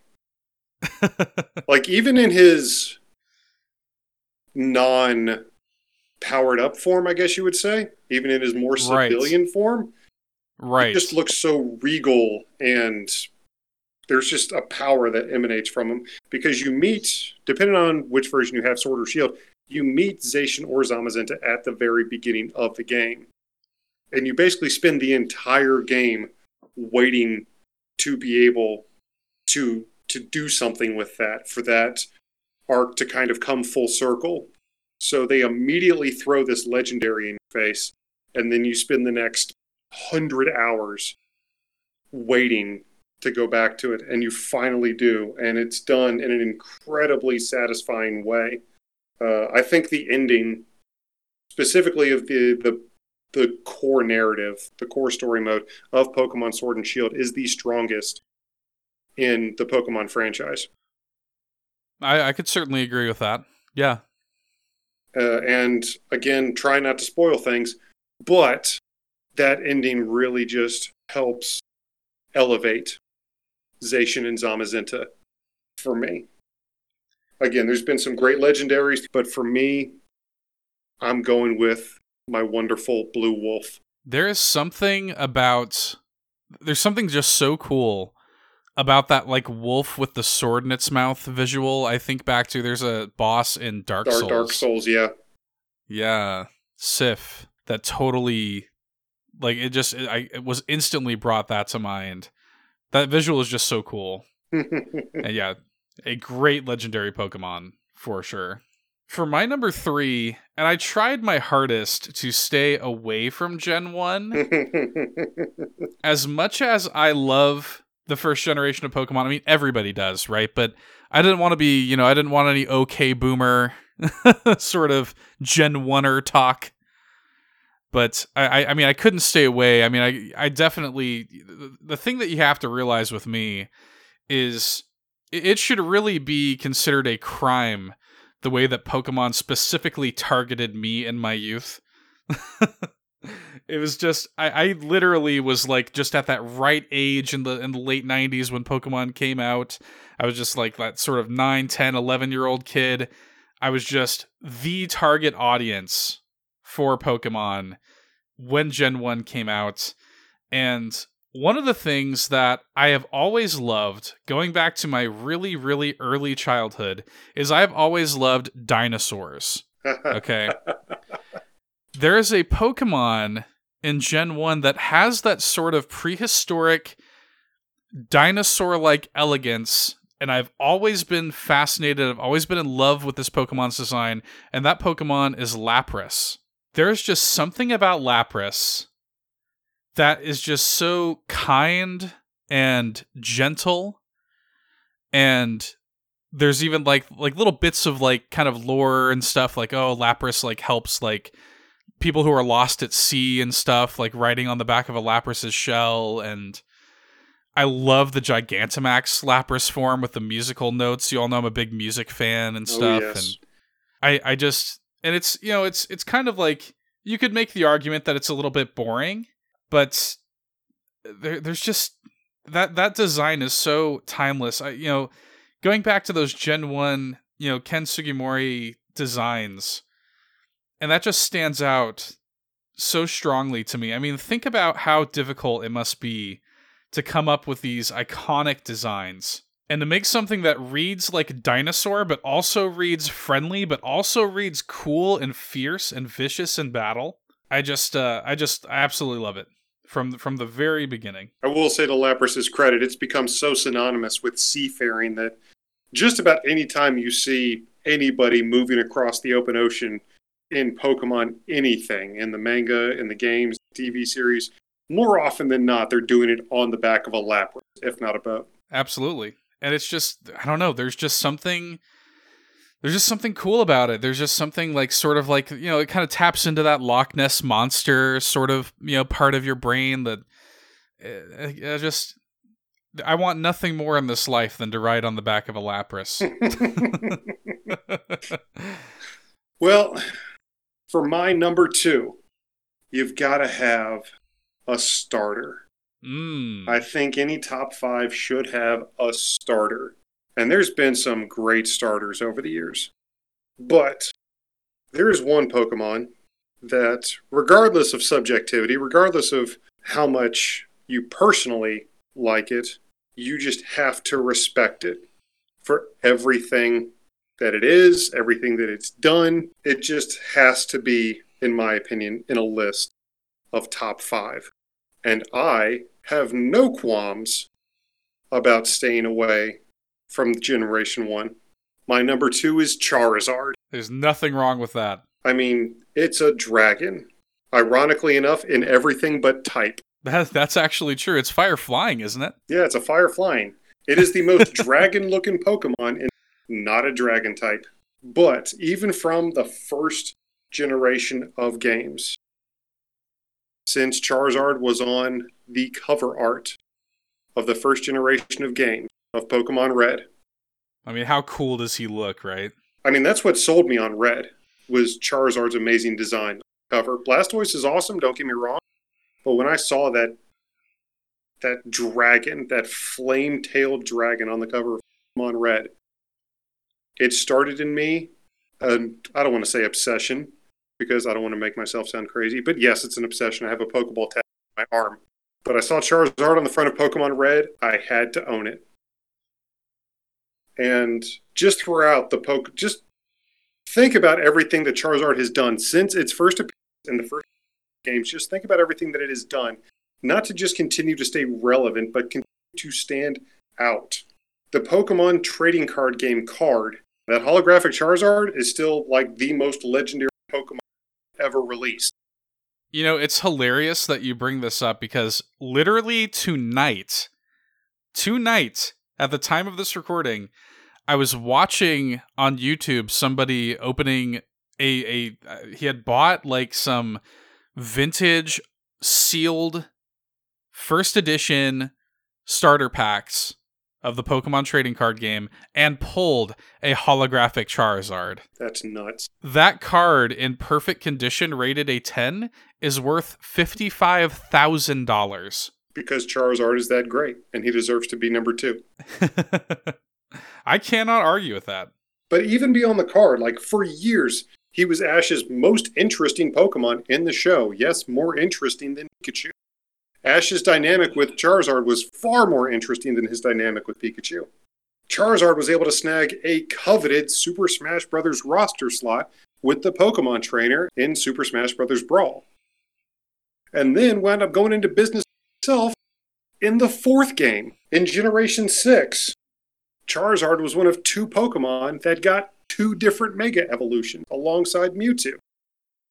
In Generation 7, despite the fact that you know you couldn't get him, Charizard was your fast travel, your flying mount.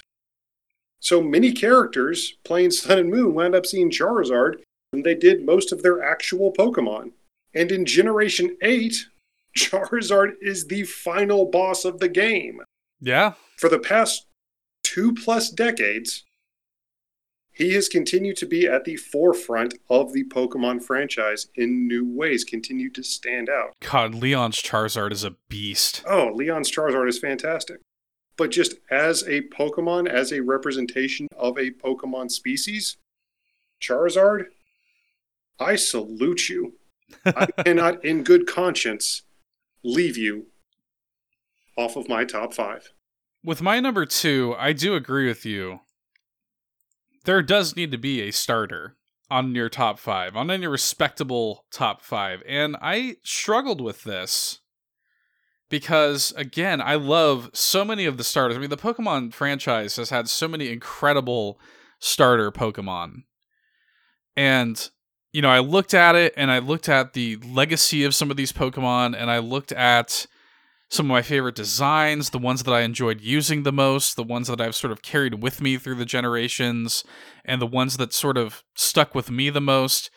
And again, being a grass type guy, the, the you know, I'm, I almost always pick the grass type. This may come as a little bit of a surprise, and again, trying to stay away from Gen 1, try as I might, but this was actually the final evolution of the Gen 4 grass starter Turtwig, Torterra. I love Torterra as my number two pick. I think he has grass ground, if I'm not mistaken. I think so. There's there's always been something fascinating to me in mythology in general about the concept of sort of the world being on the back of a tortoise, right? Yes. A lot of Pokemon are referential to you know legends and lore and myths. Uh, Ninetales probably being one of the most famous examples, but yeah, but yeah, I'm right there with you on that. I, I just love that. I love that that sort of that sort of interpretation of the mythology and legends, as you say, and Torterra is is just another example of that. Just the the scale of Torterra and the the literal tree on his back. And the just, it's such a simple design, such a simple concept that just I think translates itself so well into Pokemon. I fell in love with it from the outset. I, I'm a big fan of like turtles and stuff, and just the there's a wisdom there. There's that sort of tanky quality Mm-hmm. that that a, that a turtle sort of character carries, and it was also kind of cool when you look at Turtwig's design, right? And this is a case with a lot of starters. You know, sort of looks goofy on the outset. I mean, he's sort of just this derpy little sapling turtle. And he eventually evolves into this monstrous, enormous, massive turtle with a entire tree on his back. And like the the two like intimidating like razor sharp spikes on on the side of his head. I just I love it. And I don't know for for folks I don't want to spoil it, but for folks who uh if you watch the Detective Pikachu movie, you will come away uh, uh, from that movie with an appreciation of Torterra. yeah, Torterra definitely has a very featured spot in that movie. So I just it, it just had to be on the list somewhere. Again, when I was thinking of a starter that I wanted to put on my list, I I, I defaulted to Torterra after after careful deliberation. I will say So, though but I can't- Charizard made my top two. I I gotta say I think as a whole I I think Gen four had the best selection of starters. I, I could I think there's a strong argument to be made. I think even honestly, like Gen seven and eight also have some great. I mean, I don't think Pokemon has ever really missed with the starters. I don't know. What do you guys think? Let us know. Let us know. Yeah, let us know. Absolutely. But I can't take it any longer. Let us know your number one. Well, for the number one, there's no bones about it. It is ultimately your favorite Pokemon of all time. The Pokemon that if you could only have one, who would it be? No objectivity, no categories, no nothing. Your top pick. Seth, what's my top pick? I mean, do, do you do you want me to do you want me to just call the shot? You know it. It's Lucario. Of course it is. Of course it's Lucario. Now, some of our listeners may think I'm some bandwagon fan of Lucario or like that. No. Much like with Zacian, much like with Zacian, from the moment I first saw Lucario, from the moment I first saw my boy, we had a kinship. I I knew mean, I, heck, had he's, found. he's even one of your mains in Smash. Yes. And that's, you know, another thing that I'll get to here in just a second. But the first time I saw Lucario, like I told myself, like, I've just found my partner. Mm. Obviously, Nintendo knew what they had with Lucario because they imme- almost immediately gave him a starring role in one of their feature films. True. just like yeah. we just talked about, they gave him a very coveted Smash Brothers roster slot. They made him basically the protagonist of Pokken Tournament. yeah. Absolutely. they gave him a mega evolution. Lucario is Nintendo knew what they had with Lucario. Pokemon knew what they had with Lucario. And I certainly knew it. There's actually I have a, a commissioned piece of artwork of myself as a Pokemon trainer with a Mega Lucario. I'll have to find that out. I'll post that to social media tomorrow. Uh, I'll, yes. I'll dig that out. But yes, I think he's amazing. I don't know. He's kind of got like an anime protagonist thing to him. A little bit of little bit of Dragon Ball Z, little mysticism. And listen, I get it. Yes, two of my top three Pokemon are pseudo mystical blue lupines. I get it. I have a type. I understand that. But I just I can't help it. Lucario, if I could only ever have one Pokemon, absolutely be the evolution of Riolu, the fighting steel type. My boy, the Aura Pokemon, Lucario. Seth's known me for a while, and I'm sure that was probably the easiest guess that he's ever had to make in his Pretty life. much. Yeah. Yeah. But Seth, what is your number one? and you can't say Banjo Kazooie. Ah, crap. Now what am I going to do? Uh, no, uh, come back with me, won't you, to 1998. Co- going back to the original American release of Pokemon Red and Blue, September 28th, 1998. You turn on that game, and my favorite Pokemon of all time greets you right from the outset. The ghost type Gengar will always be my favorite Pokemon of all time. Just kind of like you said with Lucario, there was something about Gengar that just clicked with me the second I first laid eyes on Gengar. The the design of Gengar is so iconic. Maybe and and maybe this is a little bit of a stretch. I would go as far as to say that Gengar is one of the most iconic designs of any animated anything ever. And what I mean by that is you could literally just simply have Gengar's eyes and mouth on a wall, a blank wall, and you would immediately know that's Gengar. Like his shape is almost completely irrelevant. His eyes, his mischievous eyes and smile are that iconic. There, there's just something so striking about that mischievous design. And then you know, there's the lore behind Gengar. There's the sort of like the you know, I I have a thing for ghost types also. The sort of mischievous like you know, uh, the Gengar steals your shadow kind of thing. The the evolution, Gastly haunter, Gengar having to trade in order for for the Pokemon to evolve and stuff like that. That all feeds into it as well. But it comes back to that design. It's just so simple and so striking and so bold. It really does remind me of like wh- when you think back to like pieces of fine art I, I mean, ancient pieces of fine art that just depict really simple, striking designs. Gengar, you could imagine like Gengar being depicted on the walls of cave structures. You know what I mean? Like, it's that kind of design. it's a he's a spiky purple ball with with red eyes and a big old smile. so I've got to ask you: Do you buy into the whole Clefairy Clefable story? Yeah, I there's there's something to be said about that. And explain that for our listeners who may not know what I'm talking. Yeah, so the the relation to Gengar and like Cl- Clefable, like the the sort you're you're referring to the theory about like the the possibility of like Gengar being a Clefable shadow that's sort of like gotten like evil sentience. Basically, yeah. Because and that that theory propped up mostly because the silhouettes of the Pokemon are very similar. The the shape is almost identical. Yes. But I I just don't I don't know. I there there is something to be said about that because, you know, fun fact, before Pikachu sort of became the mascot of Pokemon, Clefairy slash Clefable, I believe that was actually what the Pokemon Company thought was going to take off as the series mascot. That that there's probably something to that. Completely irrelevant to me. For me, my my love of Gengar just just comes from just that. There's just something innate about it. Like you said, I just feel a kinship to Gengar. He just sort of has this like this not quite evil. I don't look at him and read evil. I look at him and read like, all right, let's go have some fun. You know what like, I mean? Like the Loki of the Pokemon world.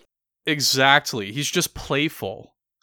He just wants to he just has this like smirk of just like he just wants to play with you forever. and of course Gengar has been depicted in some great ways across the movies and the show and stuff like that. Has an amazing mega evolution, has a an amazing Gigantamax form in Pokemon Sword and Shield. Yes. Awesome in Pokken tournament. Yeah, I just I can't say enough good things about Gengar. They're just from day one, man. I, have always been a Gengar fan. Eh, there's just something about that something about that purple boy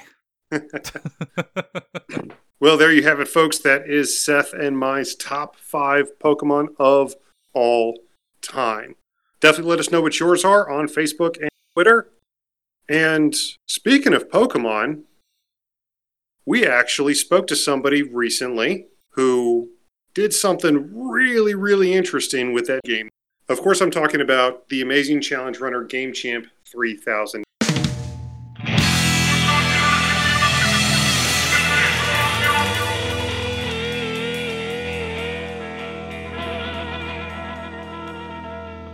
Ladies and gentlemen, we are very happy to introduce to you right now to All In, famed YouTuber and Twitch streamer, Game Challenge Extraordinaire, Game Champ 3000. Yay! Uh, good morning. Thank you so much for joining us. Thank you for having me. Like I just mentioned, Challenge Run Extraordinaire. For those who might not be super familiar with uh, you or the Challenge Run community, uh, just kind of let everybody know who you are and what you're about. Okay, so yeah, I run a YouTube channel called Game Champ 3000, and on there I tend to focus on making edited videos about challenge runs and generally explaining everything that goes into doing a challenge run of a game, usually doing it without like one of the main mechanics, one of the more popular ones beating Mario without jumping, for example. Yes. The Mario Odyssey, for those listening, uh, definitely check out his YouTube channel. The Mario Odyssey Jumpless Run is absolutely one of the highlights. oh yeah. That was basically the video that first started my channel. Mhm. Uh, I had a, a few things that got pseudo viral before that, but that one like went straight up viral across the internet. and we'll definitely come back to that a little bit later.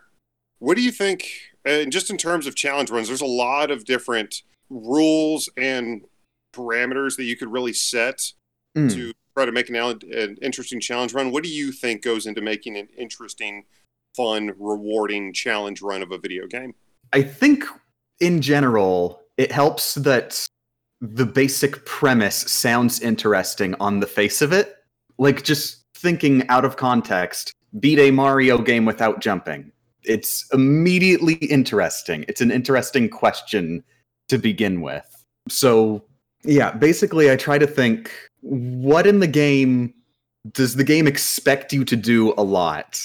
And do you have any options other than that that the game doesn't necessarily want you to do as much? Mm. Like in Mario Odyssey, beating it without jumping is actually pretty easy because it gives you a, a very good extra tool in Cappy. So a lot of the run is just figuring out what can I do with Cappy to simulate jumps. And obviously, you've done other challenge runs, a ton of other challenge runs. Beat Kirby's Adventure without eating. Beat Splatoon 1 and 2 without using the main weapon. There's actually a few different kinds of runs because you mentioned Kirby's Adventure Without Eating. That wasn't even a challenge, I wouldn't say. That was just, it sounds stupid. I wanted to do it because it sounds stupid. but then meanwhile, you've got other stuff like uh, the Splatoon without the main gun. That doesn't just sound stupid. That legitimately sounds like it should be impossible. Right. Like beating New Super Mario Brothers 2 without collecting a single coin. I did not think that would be possible. Legitimately, I thought, oh, this is going to be impossible. It's going to be a minimal thing. But then I saw somebody had already done it.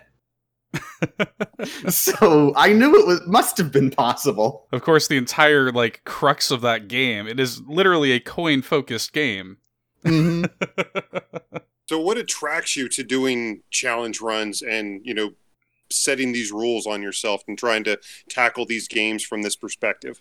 Uh, well, one, it can't be understated. It's my job, and I like being alive.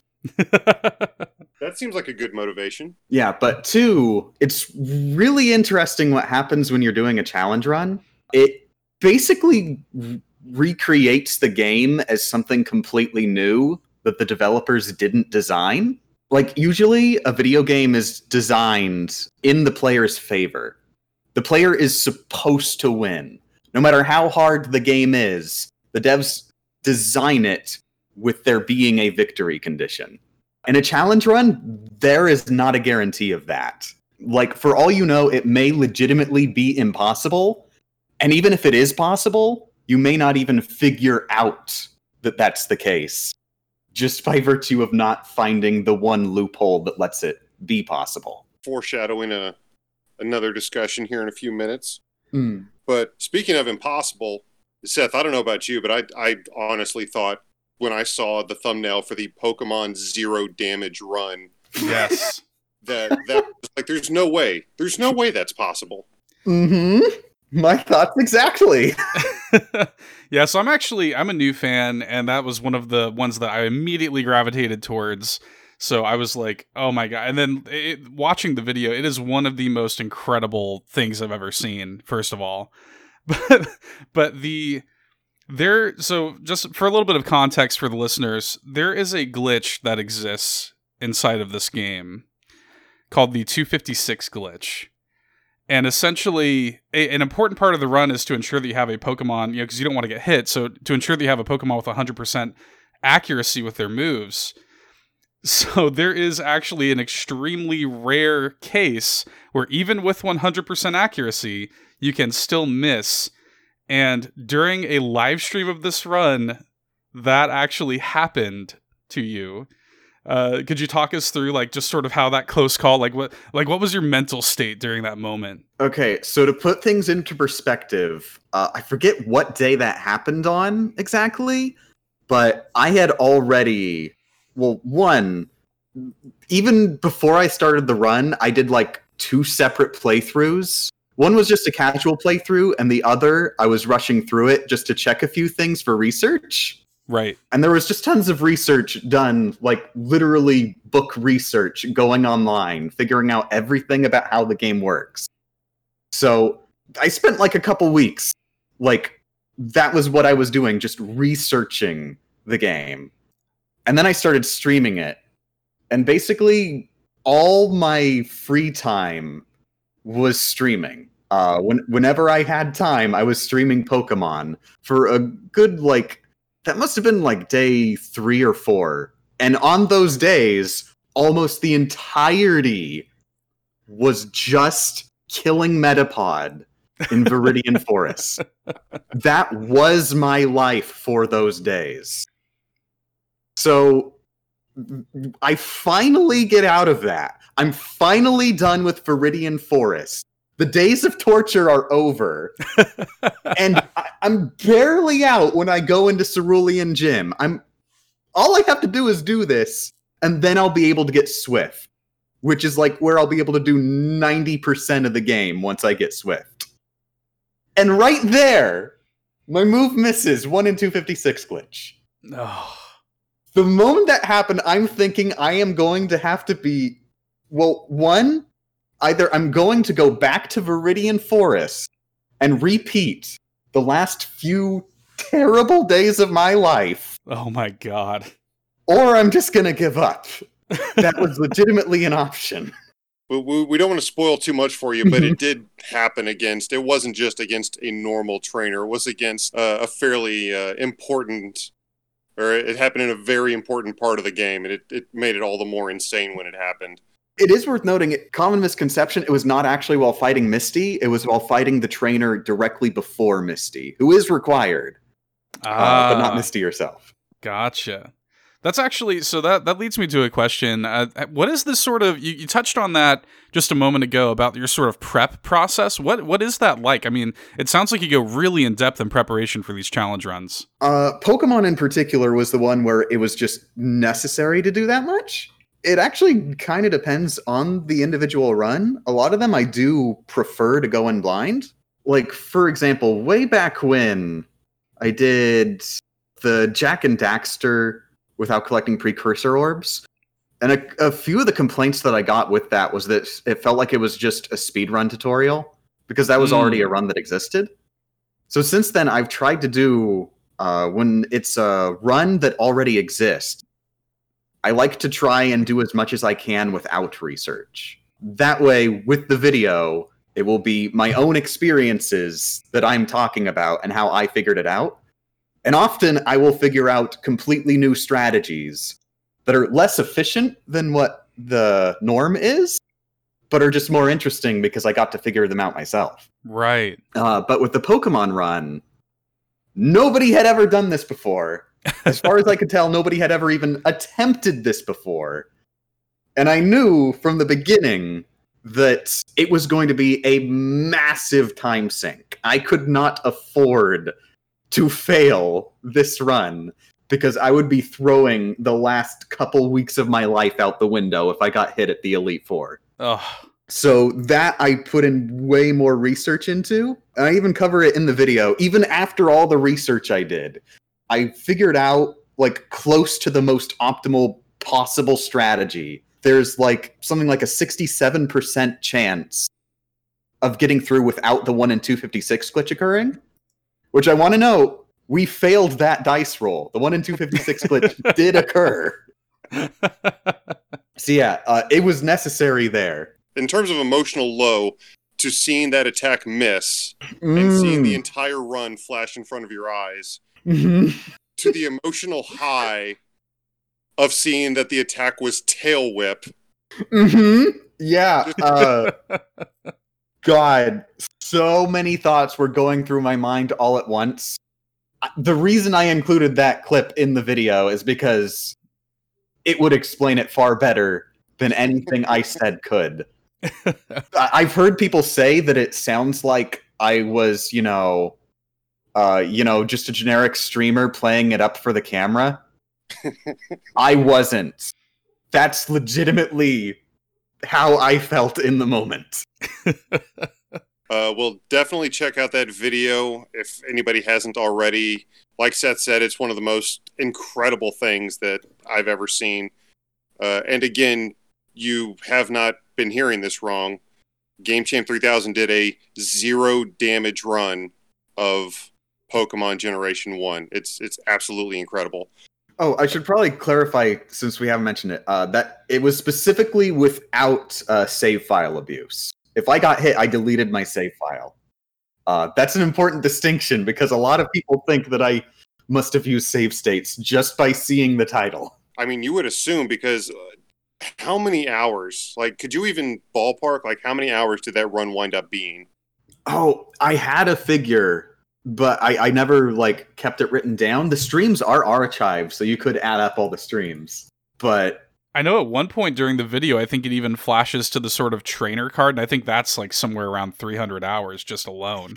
Yeah, you have to keep in mind though that's what the game sped up uh, because it's used in Pokemon Stadium. So that timer is not actually accurate. True. Yeah, Game Champ mentions uh, using uh, Pokemon Stadium. There's a very, very interesting little workaround that he uses. Mhm. All official hardware, by the way. hmm But just to see some of the ways that he exploits the game, the the AI, the incredibly unnecessarily broken items, and other things. It's just it, it's incredible to see all the exploits and different things that you do to to to kind of help you along. Not one that you'd recommend to other people, though. You said. Definitely no. it, as covered in the video, it gave me literal nightmares. I didn't even explain the full extent of the nightmares. I just said the most funny nightmare that I had. But Man. it was actually legitimately a thing. Like almost every night while I was doing that run, I would I would be dreaming that I was playing the game. Usually I would dream that I took a hit. And if not, I would just be dreaming that I was playing it in general and it was horrible. Ugh, just the sheer anxiety. Yeah, I can Mhm. only imagine. have you ever actually have you ever had a dev reach out to you after watching one of your videos? Uh no, unfortunately. I've been waiting and hoping for it, but not yet. Well, we can shift gears to something a little less anxiety inducing. Uh, I did want to talk, I, want, I wanted to come back to Super Mario Odyssey because recently, within the past month or two, you got to defeat your white whale. Mhm. And, and just give a little bit of background about this, you were able to successfully finish the game without jumping. However, there was one specific challenge in the game that eluded you. And this one specific challenge locked dozens and dozens of power moons behind it. So because you weren't able to get this power moon, there were again literally dozens of other power moons you wouldn't even have access to trying. And again, it was kind of your white whale in Super Mario Odyssey for over two years. But recently, you were able to overcome that. Yeah, uh, I want to be clear. I was not the one who overcame it. I had basically abandoned the game for those two years. Like I knew that the uh, inverted pyramid that was the moon that uh, in question. Like I knew it had to be possible, and that was the most frustrating thing because we just couldn't figure out a way up there. basically we just had to get on top of the inverted pyramid that's in the middle of the level. And we could get most of the way up there uh, without jumping, but we could never figure out how to get up like the last little ledge. And it was a few months ago, actually. It was somebody on Twitter named Nyash. Uh, they weren't necessarily looking looking up how to do it for the jumpless run. They were just looking up how to get to the top of the pyramid in general because that that's useful even for speedrunners. And yeah, they incidentally found a method on top of the pyramid uh, without going inside, which of course also theoretically means we could do it without jumping. Wow. So now the total number of jumpless moons in Super Mario Odyssey is now officially 800. Yes, exactly 800. I you couldn't plan this, but legitimately we've tried every single moon in the game. Like I legitimately would be surprised if there are any new ones unless there's a ridiculously fancy glitch that gets found because we've tried for all of them and the number is just at exactly 800. That's absolutely insane. It's funny how the game sort of, in some cases, like I, I think back to the Mario 3D World uh, challenge run. it- It's almost like the game kind of knows. that is one of that's one of my favorite things about doing these challenge runs because it almost feels like I'm playing a video game that has been designed. right. It just clearly wasn't. It's it's only exact accidentally existing. Like the 3D world one, that's a great example because it's only just barely possible. There are constantly levels that seem to be impossible, but every single one of them is on a split path. So they're optional. And just to clarify, the the challenge run that we're talking about right now is, in addition to a jumpless run of Mario Odyssey, he did a jumpless run of Super Mario 3D World, in which he used the, uh, can I quote you, the godlike power of cats. yes.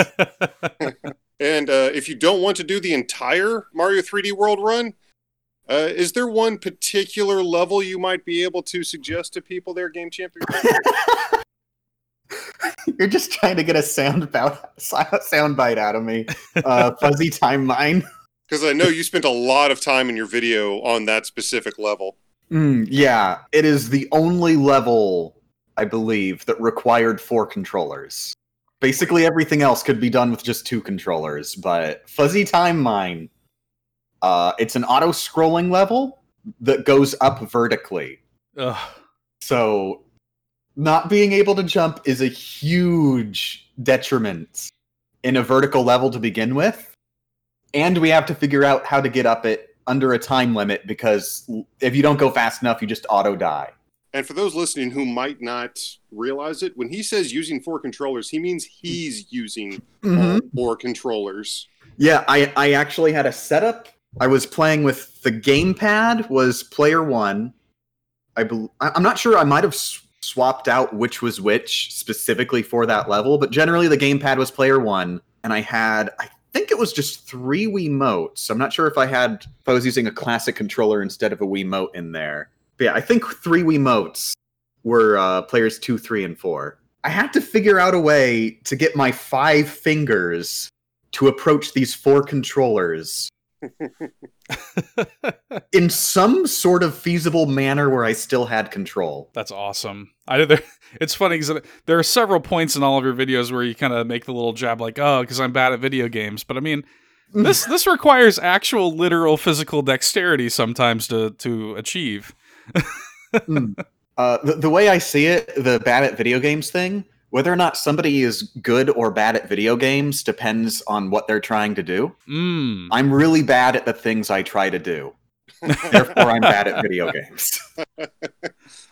Obviously, you've done a ton of stuff with the Mario franchise. Do you just feel that the, the Super Mario games just kind of lend themselves to challenge runs like this specifically, or Mm, mm. Yeah, it's it, it is legitimately a thing. Uh, Nintendo's games, uh, most of them tend to uh, like they have a uh, Mario is most famous for it, but they're generally designed to have a very low skill floor and a high skill ceiling. Mm. The low skill floor meaning basically anybody, even with very little game experience, can pick it up and you know de- do decently well, probably even beat the game. Meanwhile, they give the player tons of tools to work with. Like Mario's moveset in Mario Odyssey, he can do like super ridiculously cool advanced techniques. But by the end of the game, it really only needs you to know how to jump and how to throw Cappy, and that's it. So you've got like a million tools uh, in your toolbox, and the game over only ever asks you to use the wrench. Well, if anybody's listening to this, I hope we've intrigued some people to maybe try a few challenge runs uh, of their own. But for those people out there who may have never done a challenge run before, is there anything that you recommend as kind of a, a step into that community? Yeah, I'm cheating on this one actually because pe- people they they've asked me that that a lot. Like, wh- what's a challenge run that you would recommend? My legitimate answer is I do not know. Only you know that. Mm. When it comes to doing a challenge run, the best ones are the ones that I am personally interested in. I can't tell you what game you love the most or what challenge run would sound the coolest to you. Uh, so generally, I recommend finding a game that you already love, that you've already played a lot, and just think, what is something cool I could do in this game? Is there some mechanic I could play without? Or even just, could I do it super cool, like without getting hit? Like almost any game, there's a challenge run already in the game. You just have to think of it. Find a game and then find a challenge run for that game. Don't find a challenge run as your first step. Are there any challenge runs that are kind of we, we talked earlier about sort of like the ones that you thought were impossible or the the white whales? Are are there any that are seemingly impossible right now that you want to kind of like throw down the gauntlet that, that you would love to see somebody crack? Ooh. Oh. Hmm. Uh let's see. Castlevania without breaking Dracula's stuff. Yeah, that was that was one that I worked on. I got near to the end of the game. Uh, the the rule is I was playing sort of fast and loose with it, uh, but basically don't break anything other than the bosses. If if you hit it and it and it gets destroyed, and it's not a boss's face, then that's against the rules. That includes enemies. So both the candles and all the enemies throughout the stages just had to run through basically without attacking anything.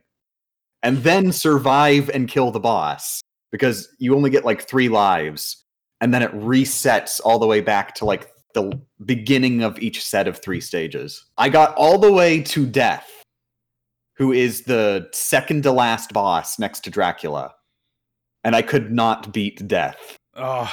If somebody figured out how to do that, I don't even know. Nobody's going to figure out how to do it. That's why somebody needs to do it. Talk about throwing down the gauntlets. We talk about people jumping in the community.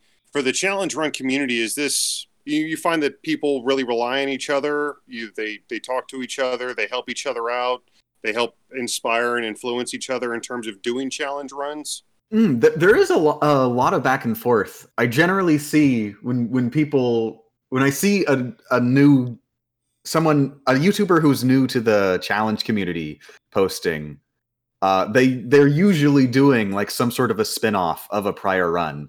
It, it does tend to be that run one run will inspire the next. And if, and for the record, I started my channel basically inspired by Pannenkoek's uh, A Press challenge in Super Mario 64. Ah. I'm just a Pannenkoek ripoff. well, rip off or not, you have done some of the most uh, incredible video game runs that I've ever seen in my life.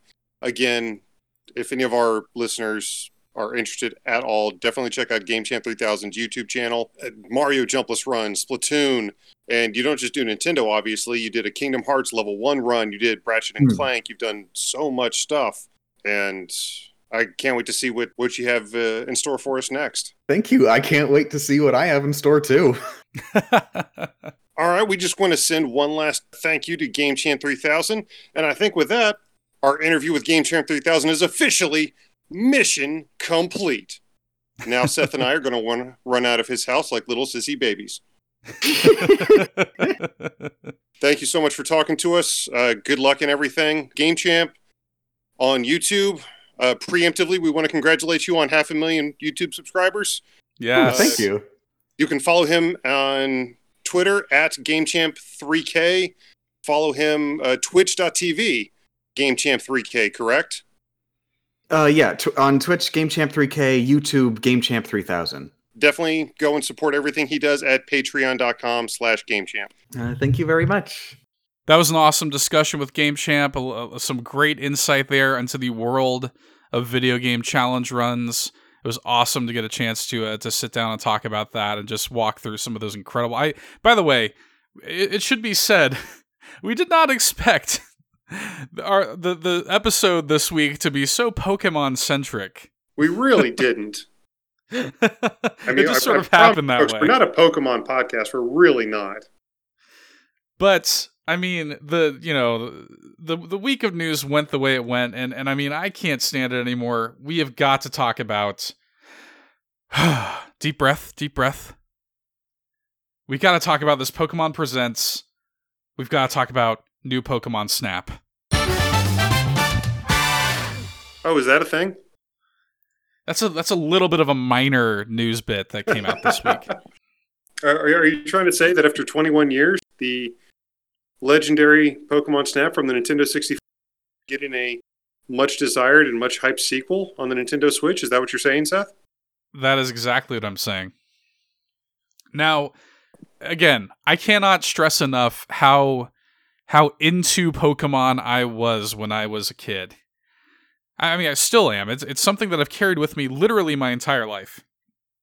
And I remember speaking of Pokemon Snap, I mean, it's one of those things where like when you think about Pokemon Snap in the grand scheme of things, this goes back 21 years.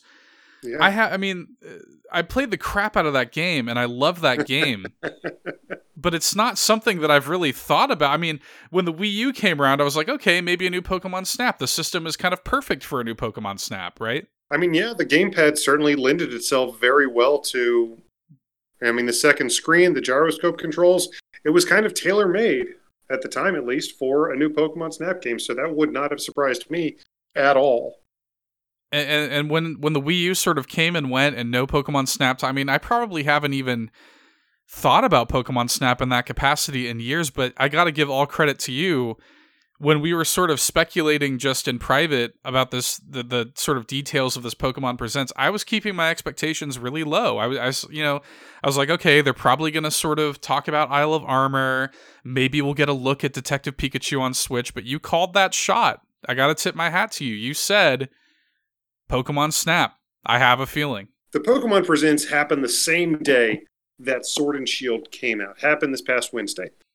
yes. And I just I thought to myself, I said, people are getting their hands on this expansion today right because they're just going to say, you know, go play it right now.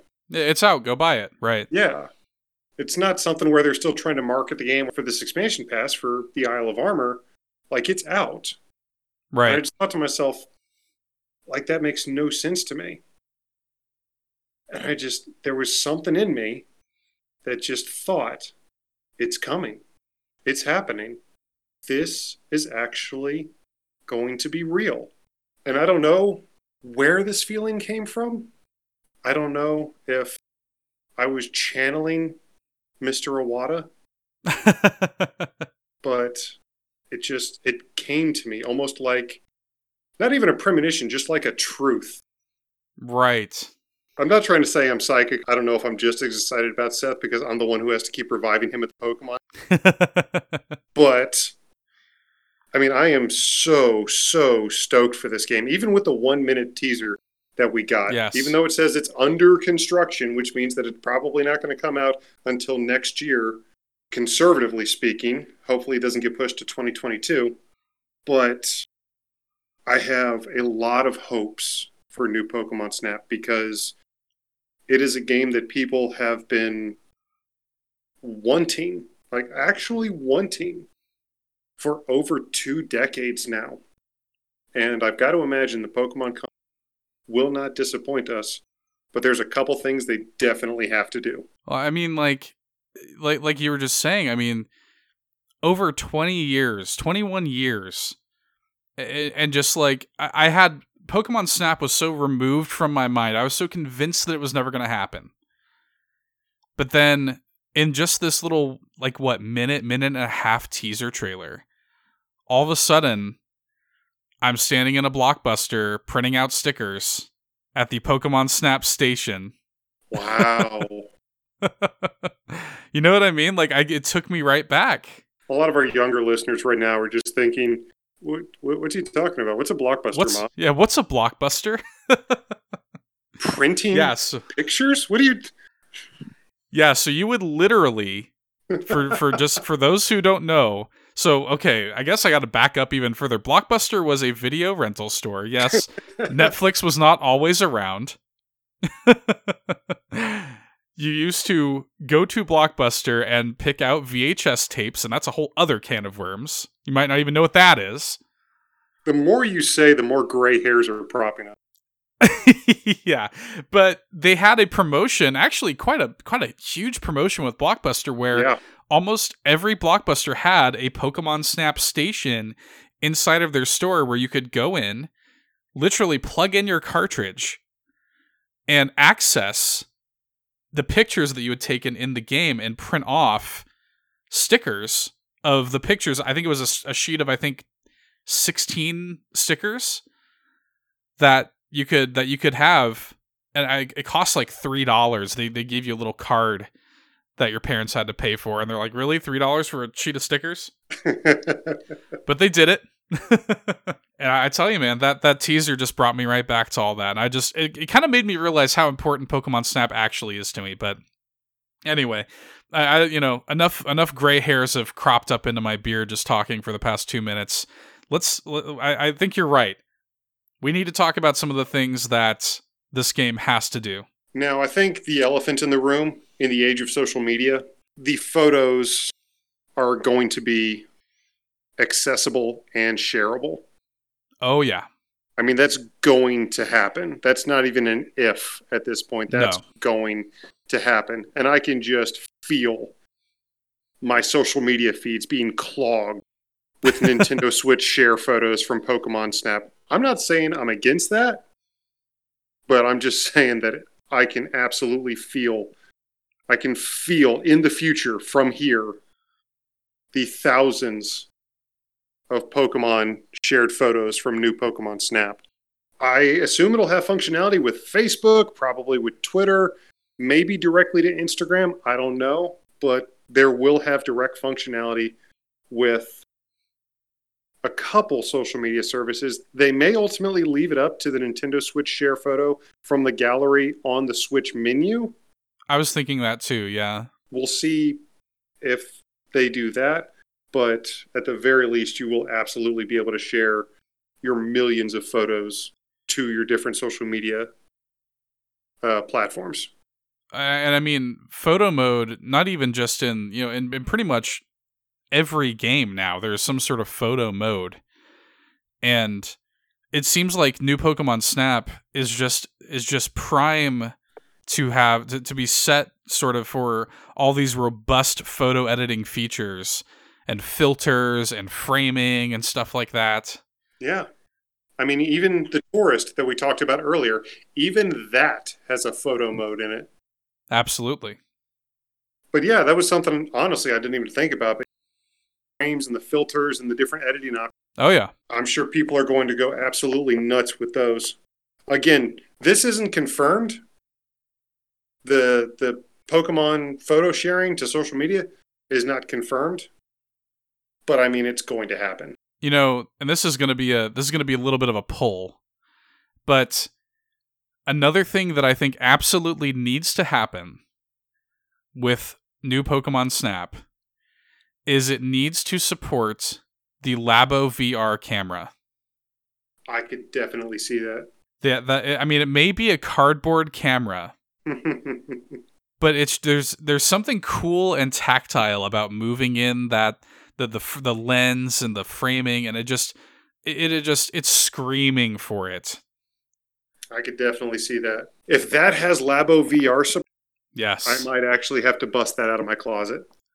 yes. Another thing that I think the game absolutely has to do, and I'm not talking about new mechanics, I'm talking about staying true to the original. And from the little bit we've seen, it really looks like the game is going to do that. With this new age technology, it would have been so easy to try to make a new Pokemon Snap game that was much more open world, that encouraged a lot more exploration. But it looks like they are going back to the on rails shooter style of the original game, which I think is a good thing. I'm so glad to hear you say that because I completely agree. It's funny because when the trailer actually started, I was actually, you know, I'm, I'm seeing a lot of people online who actually are disappointed that it's not more open. But contrary to that, I was actually worried when the trailer first started that it wasn't going to be on a track until we get that shot of the track laid out in front of you. I kind of gave a sigh of relief because, yeah, there's so many advantages I think to having that that kind of like on rail structure. And uh, yes, we understand the the argument against it. Yes, it doesn't give you as much freedom. Yes, if you miss an opportunity, you'll have to go back and replay the level. But Pokemon Snap, despite being a photo game, was essentially a kid-friendly on-rail shooter. Yeah.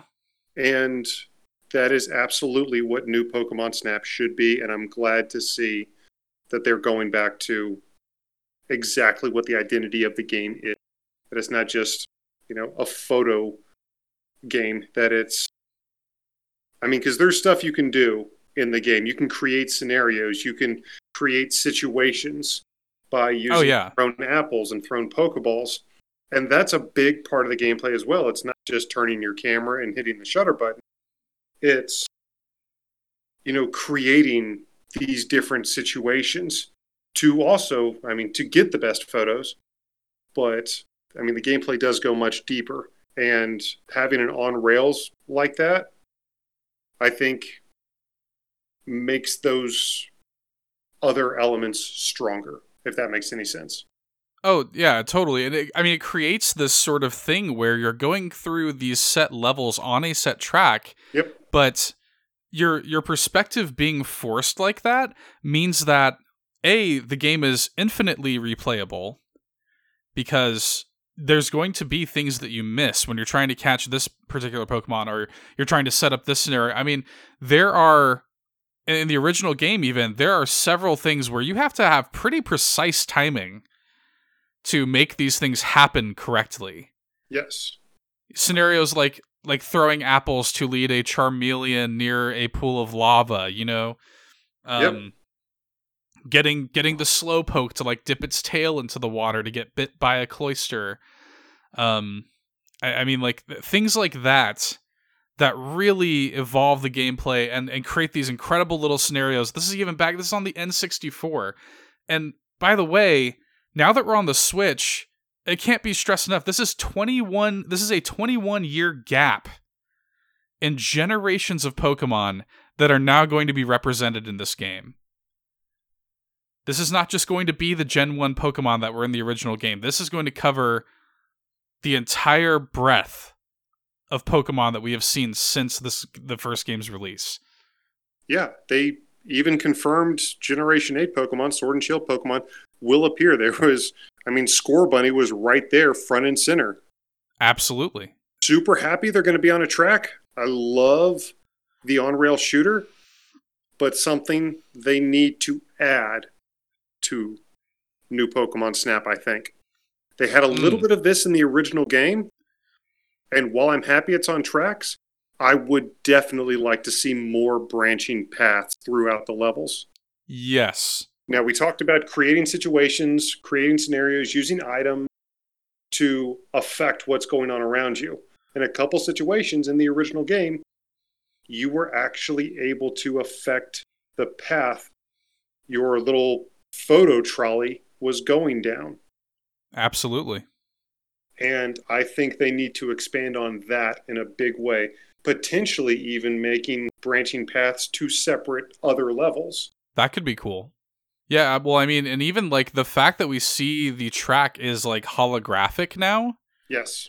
I, I think all but confirms that that is going to be a thing. Now, I will say, I don't have too much specific stuff that I think they need to add in terms of adding new gameplay mechanic or new wrinkles, but the game just needs to add more.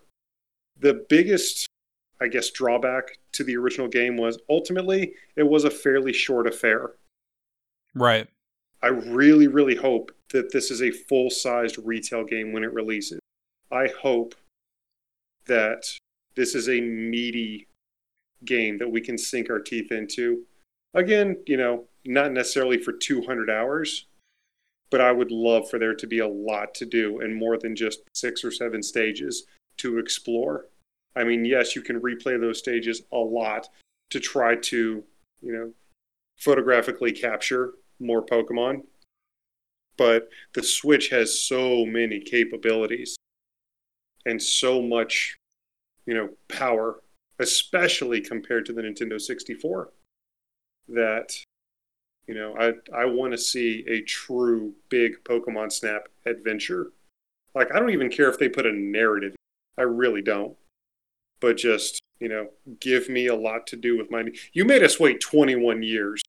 Give us a Right. full, big Pokemon Snap experience. Yeah, I, I completely agree. We don't know a whole lot, obviously, about this game beyond the little teaser, but I do have uh, just I'm on Nintendo.com right now on the official uh, games page, and there there is a little bit of a of a morsel here that I think might lend itself to what you're talking about, just the meaty sort of experience. Just to just to briefly read their little blurb here.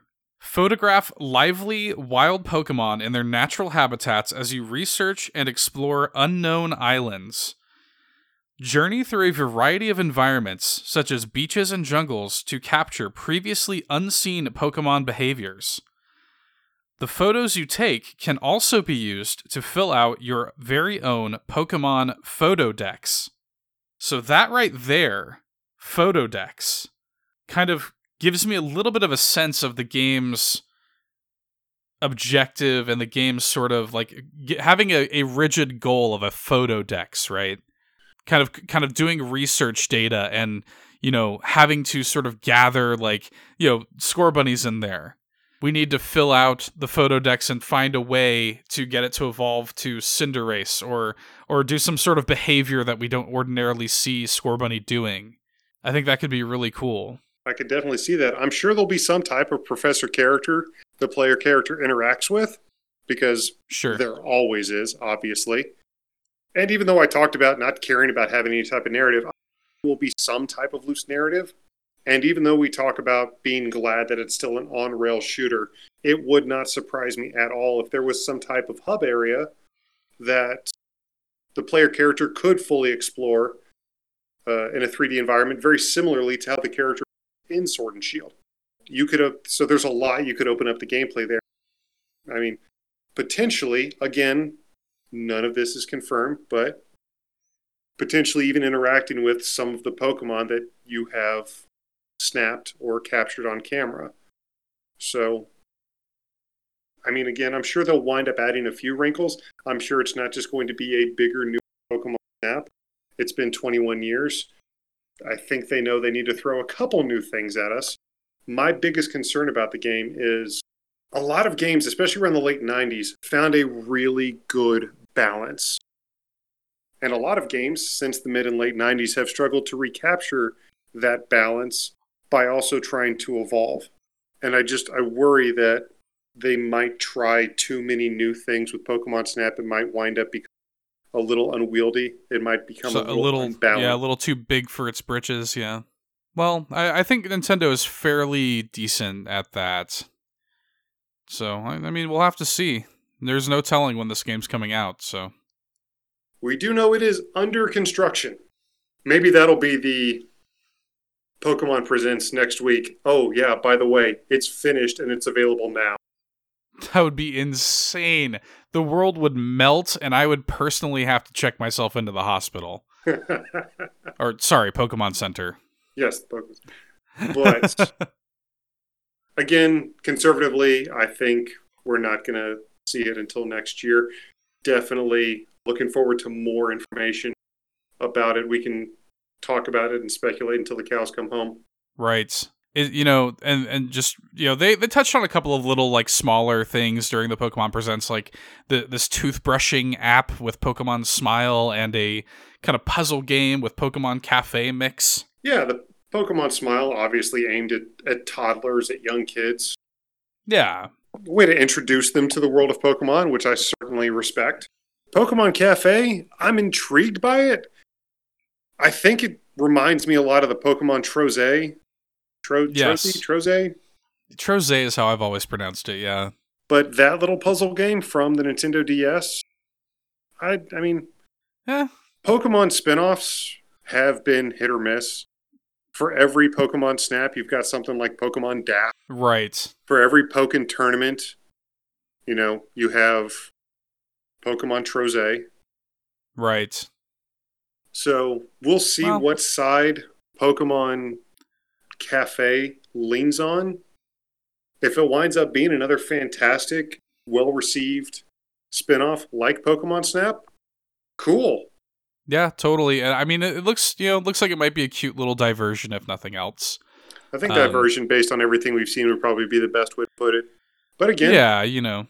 looks like it's worth putting five minutes into to see. Yeah, totally. Just to give it a shot. Who knows? Maybe it'll be something great. The big bomb I think that they dropped, aside from, of course, new Pokemon Snap itself, is the fact that there's going to be another Pokemon Presents teasing a big project happening in just a few days on the 24th. Oh, man. So to to sort of end the show this week, I think we just sort of need to. I mean, what do we think could they possibly be hinting at here? For me, I think there's three things that it could potentially be. I think that it's going to be Pokkén 2, Pokkén Tournament 2. Ah, Of the three, I think that's the least likely. okay. Number two and number one, I think, are both very likely or equally likely for the most part. But I would edge out number two. But I would still love to see a Sword and Shield style remake of Generation 4. I think a lot of folks want that. Yeah. A Diamond and Pearl remake because Diamond and Pearl is the game or games that's on the slate to be remade right now. We've had multiple remakes of Generation 1. We've had Heart Gold and Soul Silver for Generation 2, and we've had Omega Ruby and Alpha Sapphire for Generation 3. It's now time for Generation 4's remake, and I think a Sword and Shield style remake of Diamond and Pearl would be lovely. I agree. I think you are right. I think you might be right about what it is because you just kind of threw this out there. I didn't necessarily think about it, should have, but I think you are right. Yeah, so for for my money, I, I think that what what is probably going to happen, and, and this is just you know sort of when I think about how well Let's Go, and we we kind of spoke on this earlier. Let's Go Pikachu and Let's Go Eevee are still among the best selling games on the Switch. I think that, and, and you know, for for what it's worth, I mean, they were actually really good remakes of Gen One albeit with kind of a different, more casual spin on the gameplay, I still thoroughly enjoyed those games. And I think that the next logical step is to do Let's Go Johto, right? I think you're right. I really do. Obviously, Pokemon Go was a massive, massive success for Niantic and Pokemon. And it got a lot of people who previously had never touched the franchise well and good and deep into catching them all. And then Pokemon Let's Go Pikachu and Let's Go Eevee on the Nintendo Switch adopted some of Pokemon Go's capturing, wrapped it up into a Generation 1 remake, and used that to get a lot of those casual fans that had dove into Pokemon Go into the Pokemon game proper. And just like you said, they sold gangbusters. They sold all the copies. Yeah, I, I think Pikachu and Eevee individually sold like north of 10 million copies apiece. And when a game sells that well, you have. I mean, you've got to follow it up. There's got to be another one. Got to be a sequel. When a game sells that well, I mean, it's almost like Thanos at all. Like I am inevitable. right. Not for nothing, also, just as a quick side note, I did take notice that within the past few days, the Pokeball Plus has gone on sale for $20 at most retailers. Coincidence? Maybe. Eh, maybe. And for those who don't know, the Pokeball Plus was a really interesting peripheral that Nintendo launched alongside Let's Go Pikachu and Let's Go Eevee. That was a Pokeball, but also a controller for the game. I think a lot of people found it unwieldy. I really liked it. I thought it was really I thought it was a super, yeah, a super high quality, like had a nice vinyl feel to it. Yeah, and it was just cool to walk around. You could keep a Pokemon in there, walk around with it, level it up. But again, very high quality and just really good to hold on to. If that's what ends up happening next week, I, I say I'm, I'm on board. I, you know, for for my money, Gold and Silver are my favorite Pokemon games. Yes. So I, I would be very happy to see that. I, I really enjoyed the Let's Go treatment. I, I'm happy to dive back into that too. And uh, you know, my only request, Nintendo, if you're listening, and I'm sure you are, please, please let me play in docked mode with the Pro controller in this one. Pretty please. Yeah. That made no sense to me with Let's Go Pikachu and Eevee. So Well, you make one request, I'll make one request. okay, Nintendo, if you make Let's Go Johto, can we please have a way to make money in the game outside of having to grind the Elite Four over and over and over again? yeah, and maybe make the hunting for those legendary dogs. Maybe that could be a little more friendly. But guys, we have gone on way too long week. Yeah, this this was a this was a bit of a meaty boy, a big boy this week. Lots to talk about, though. Doesn't surprise me with what used to be E3 week. But we should have a lot more to talk about next week, and we'll definitely get to that. Until then, I have been Super Street Eric 2 Turbo, I have been Seth, the pride of Postwick. and we'll see you guys next week when we go all, All in. in.